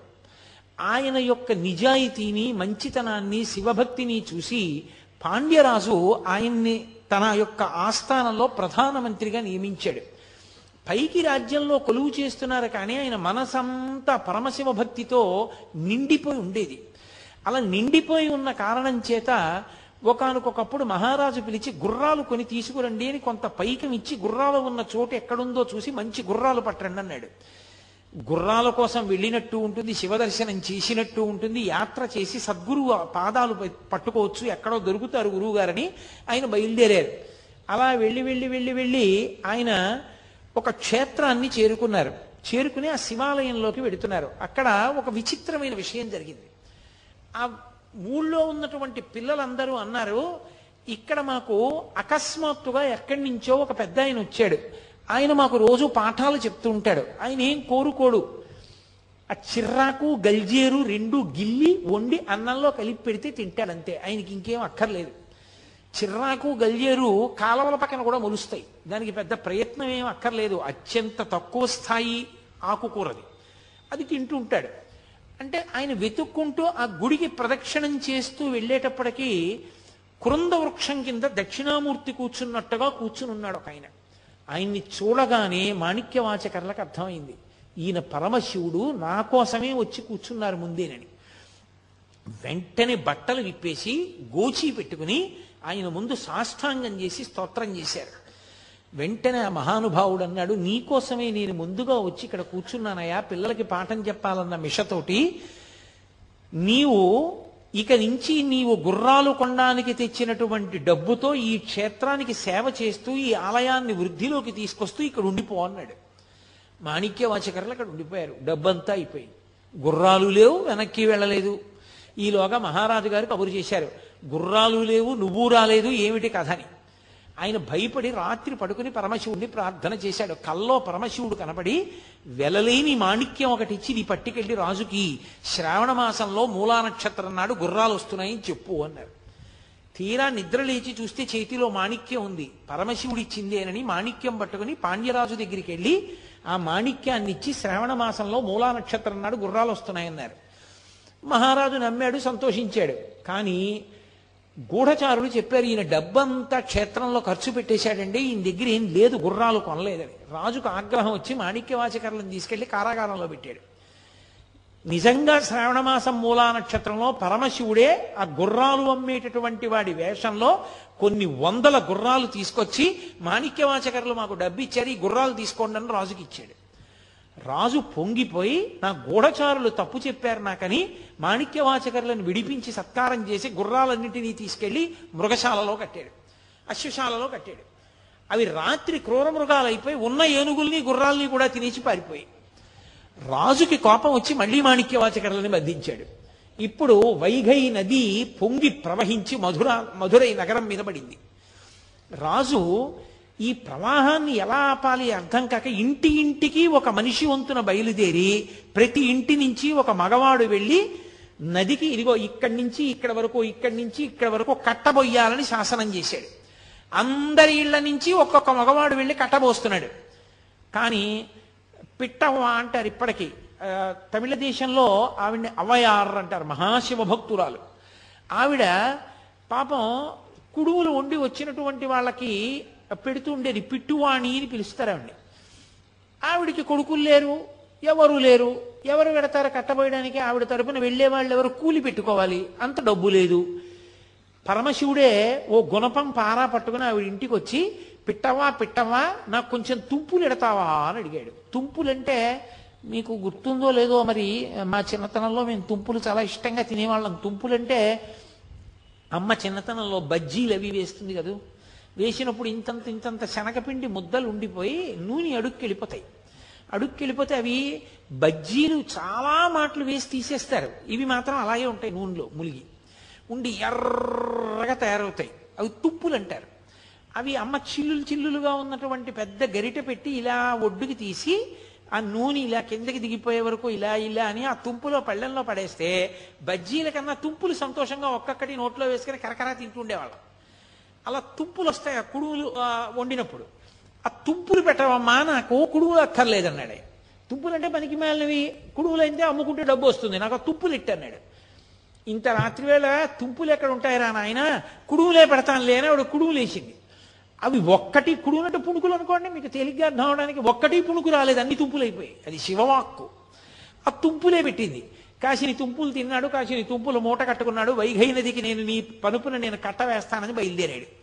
వెళ్ళినవాడు కట్ట వేయడం మానేసి ఆ ఒడ్డున పడుకుని పెద్ద పెద్దగా పాటలు పాడుతూ మిగిలిన వాళ్ళ పనులు పాడు చేస్తున్నాడు. మహారాజు గుర్రం ఎక్కి అందరూ కట్ట వేస్తున్నారో లేదో చూడడానికి వచ్చాడు.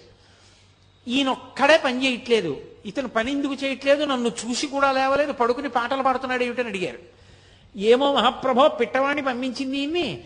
ఈయన పని చేయట్లేదు సరికదా పని చేసేవాళ్ళని పాడు చేస్తున్నాడు. వచ్చి ఇలాగే పడుకుని పాటలు పాడుతున్నాడు అన్నారు పాటలు పాడుకుంటూ పడుకోవడానికి అది నది వరదొస్తుంటేనని చెప్పి రాజు కొరడా తెప్పించి ఆయన వీపు మీద దెబ్బలు కొట్టాడు. ఆయన వీపు మీద కొరడాతో కొట్టగానే రాజు వీపు మీద రాజ్యంలో ఉన్నటువంటి జంతువులు పక్షులు బల్లులు కుక్కలు పిల్లులన్నిటి వీపుల మీద వాతపడింది అమ్మబాబో ఇదేదో ఆశ్చర్యంగా ఉంది. ఈయన్ని కొడితే నా వీపు మీద వాతపడి మండుతోందని రాజుగారు ఆశ్చర్యపైన కాళ్ళ మీద పడ్డాడు. అప్పుడు పరమశివుడు నేను ఈశ్వరుణ్ణి నాకు పరమభక్తుడైన మాణిక్యవాచకర్ని ఇబ్బంది పెట్టావు. అందుకని నీకు బుద్ధి రావడానికి ఇంత కథ నడిపించవలసి వచ్చింది. వెళ్ళి మాణిక్యవాచకర్ కాళ్ళ మీద పడి ఆయన్ని విడిపించన్నాడు. మరి మీరు పిట్టువాణి పనుపుని ఎందుకు వచ్చారని అడిగారు. ఆమె మహాభక్తురాలు. ఆమెకి కొడుకు లేడు కాబట్టి ఆమె పనుపున కూలి చేయడానికి నేను వచ్చానన్నాడు. ఏమి శివ అనుగ్రహం ముందు పిట్టువాణిని చూడాలని పరమేశ్వరుడు గబగబా గుర్రం మీద పరిగెత్తాడు. ఆ రాజు ఆ పిట్టువాణి ఇంటికి పరిగెత్తాడు పరమేశ్వరుడు అంతర్ధానం అయిపోయాడు. తీరా ఈయన పిట్టువాణి ఇంటికి వెళ్ళేటప్పటికి ఆవిడ కైలాసానికి వెళ్ళిపోతోంది బొందితో. చూసి ఆశ్చర్యపోయి అంతఃపురానికి వెళ్ళి మాణిక్యవాచకరిని విడిపించి ఆయనకి సత్కారం చేసి ఆయనని మళ్ళీ యథోచిత స్థానంలో ఉంచాడు.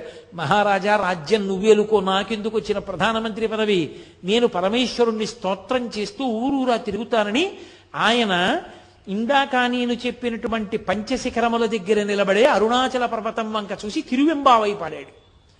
తిరుప్పావై అని ధనుర్మాసంలో వైష్ణవులు ఎలా పాడతారో తిరువెంబావై శివాలయాలన్నిటిలో పాడతారు ధనుర్మాసంలో. మీరు ఇప్పటికీ తమిళ దేశం వెడితే శివాలయాలన్నిటిలో తిరువెంబావై వినపడుతుంటుంది. ఆ తిరువెంబావై మాణిక్యవాచకర్లు పాడారు.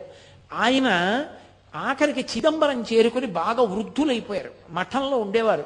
ఈయన మాటలు లోకానికి అందాలని పరమశివుడు ఒక వృద్ధ బ్రాహ్మణ వేషాన్ని వేసుకుని ఆ వారి ఇంటికి ఆ మఠానికి వెళ్ళి బాగా చీకటి పడిపోయిన తర్వాత అయా పరమశివుడి మీద మీరు ఇన్ని పాటలు పాడారు కదా మళ్ళీ ఒక్కసారి పాడండి వింటానన్నాడు.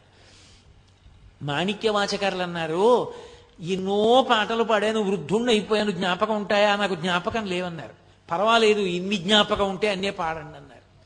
అంటే మహానుభావుడు అప్పుడు పాడాడు రాత్రి కాలం కూడా తెలియకుండా పాడాడు తెల్లవారుజాము వరకు. దాన్ని తిరువాచికం అంటారు. మీరు ఎప్పుడైనా చదివారో లేదో ఆ పుస్తకం? చాలా అద్భుతంగా ఉంటుంది. మాణిక్యవాచకర్ల తిరువాచకం. ఆ తిరువాచకం పరమేశ్వరుడే కూర్చొని బ్రాహ్మణ రూపంలో రాశాడు. తెల్లవారుజామున నీరసపడి పడుకున్నాడు మాణిక్యవాచకర్. పరమేశ్వరుడు ఆ రాసిన తాళపత్ర గ్రంథం మీద ఒక కా ఒక ఇంకొక తాళపత్రం చేర్చి ఆయన మాటలు మాణిక్యములు. అవి గాలిలో కలిసిపోతే మళ్ళీ భవిష్యత్ తరాలకు అందవని చిదంబరంలో నటరాజునైన నేనే ఆయన మఠానికి వెళ్ళి ఆయన దగ్గర కూర్చుని ఆయన పాడుతుంటే ఇవి వ్రాశాను.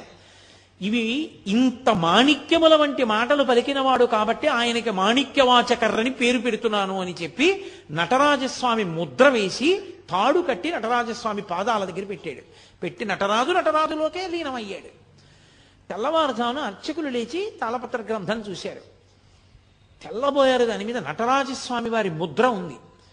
గబగబా పరిగెత్తి మాణిక్యవాచకర్లకి చెప్పారు. ఏమిటి దీని అర్థం? ఇలా ఎందుకు జరిగిందని. మీకు చెప్తాను రెండని చెప్పి మాణిక్యవాచకర్లు బయలుదేరి చిదంబరంలో నటరాజస్వామి దేవాలయం దగ్గరికి వచ్చి ఇంత సౌజన్యమా మహానుభావా నా పాటలు నువ్వు రాశావా? ఎంతటి సులభుడవయ్యా అని పరమశివుణ్ణి స్తోత్రం చేసి కన్నీళ్ళతో ఆయన్ని వేడుకుంటూ ఉండగా ఆయనలోని జ్యోతి చిదంబరంలో నటరాజస్వామిలో ఐక్యమైపోయింది.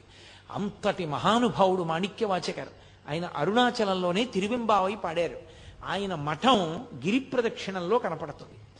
ఆ గిరి ప్రదక్షిణం అంత గొప్ప స్థితిని పొందినటువంటి గిరి ప్రదక్షిణం. నేను ఇవాళ మీతో గిరి ప్రదక్షిణం దీపవైభవం రెండూ మాట్లాడాలనుకున్నాను కానీ ఒకటే సమయాన్ని అంతటినీ తీసుకుంది. ఇప్పుడు దీపవైభవం మొదలు పెడితే అయ్యేది కాదు. కాబట్టి మళ్ళీ రేపు సాయంకాలం మనం ఆరున్నరకి కలుసుకున్నప్పుడు దీపవైభవం గురించి మాట్లాడతాను. కాబట్టి మీ అందరూ కూడా అరుణాచలం వెళ్ళని వాళ్ళు ఇందులో ఉన్నారని నేను అనుకోవట్లేదు. ఒకవేళ వెళ్ళని వాళ్ళు ఎవరైనా ఉంటే తప్పకుండా అరుణాచల క్షేత్ర దర్శనం చెయ్యండి. గిరి ప్రదక్షిణం చెయ్యండి తప్పకుండా. దానివల్ల ఈశ్వరుని యొక్క పరిపూర్ణమైనటువంటి అనుగ్రహాన్ని పొందుతారు. అరుణాచల క్షేత్రంలో గిరి ప్రదక్షిణం ఎంత ప్రధానమో దీపవైభవము కూడా అంత ప్రధానం. అక్కడ కృత్తికా దీపము భరణీ దీపము అని రెండు దీపాలు. ఆ దీపాల వైభవం ఏమిటో ఆ దీపాలు ఎందుకు ఉంచుతారో ఆ విశేషమేమో రేపటి రోజు సాయంకాలం ఆరు గంటల ముప్పై నిమిషాలకు మనం కలుసుకున్నప్పుడు మళ్ళీ పరమేశ్వరుడు పలికించినంత మేర రేపు పలుకుతారు.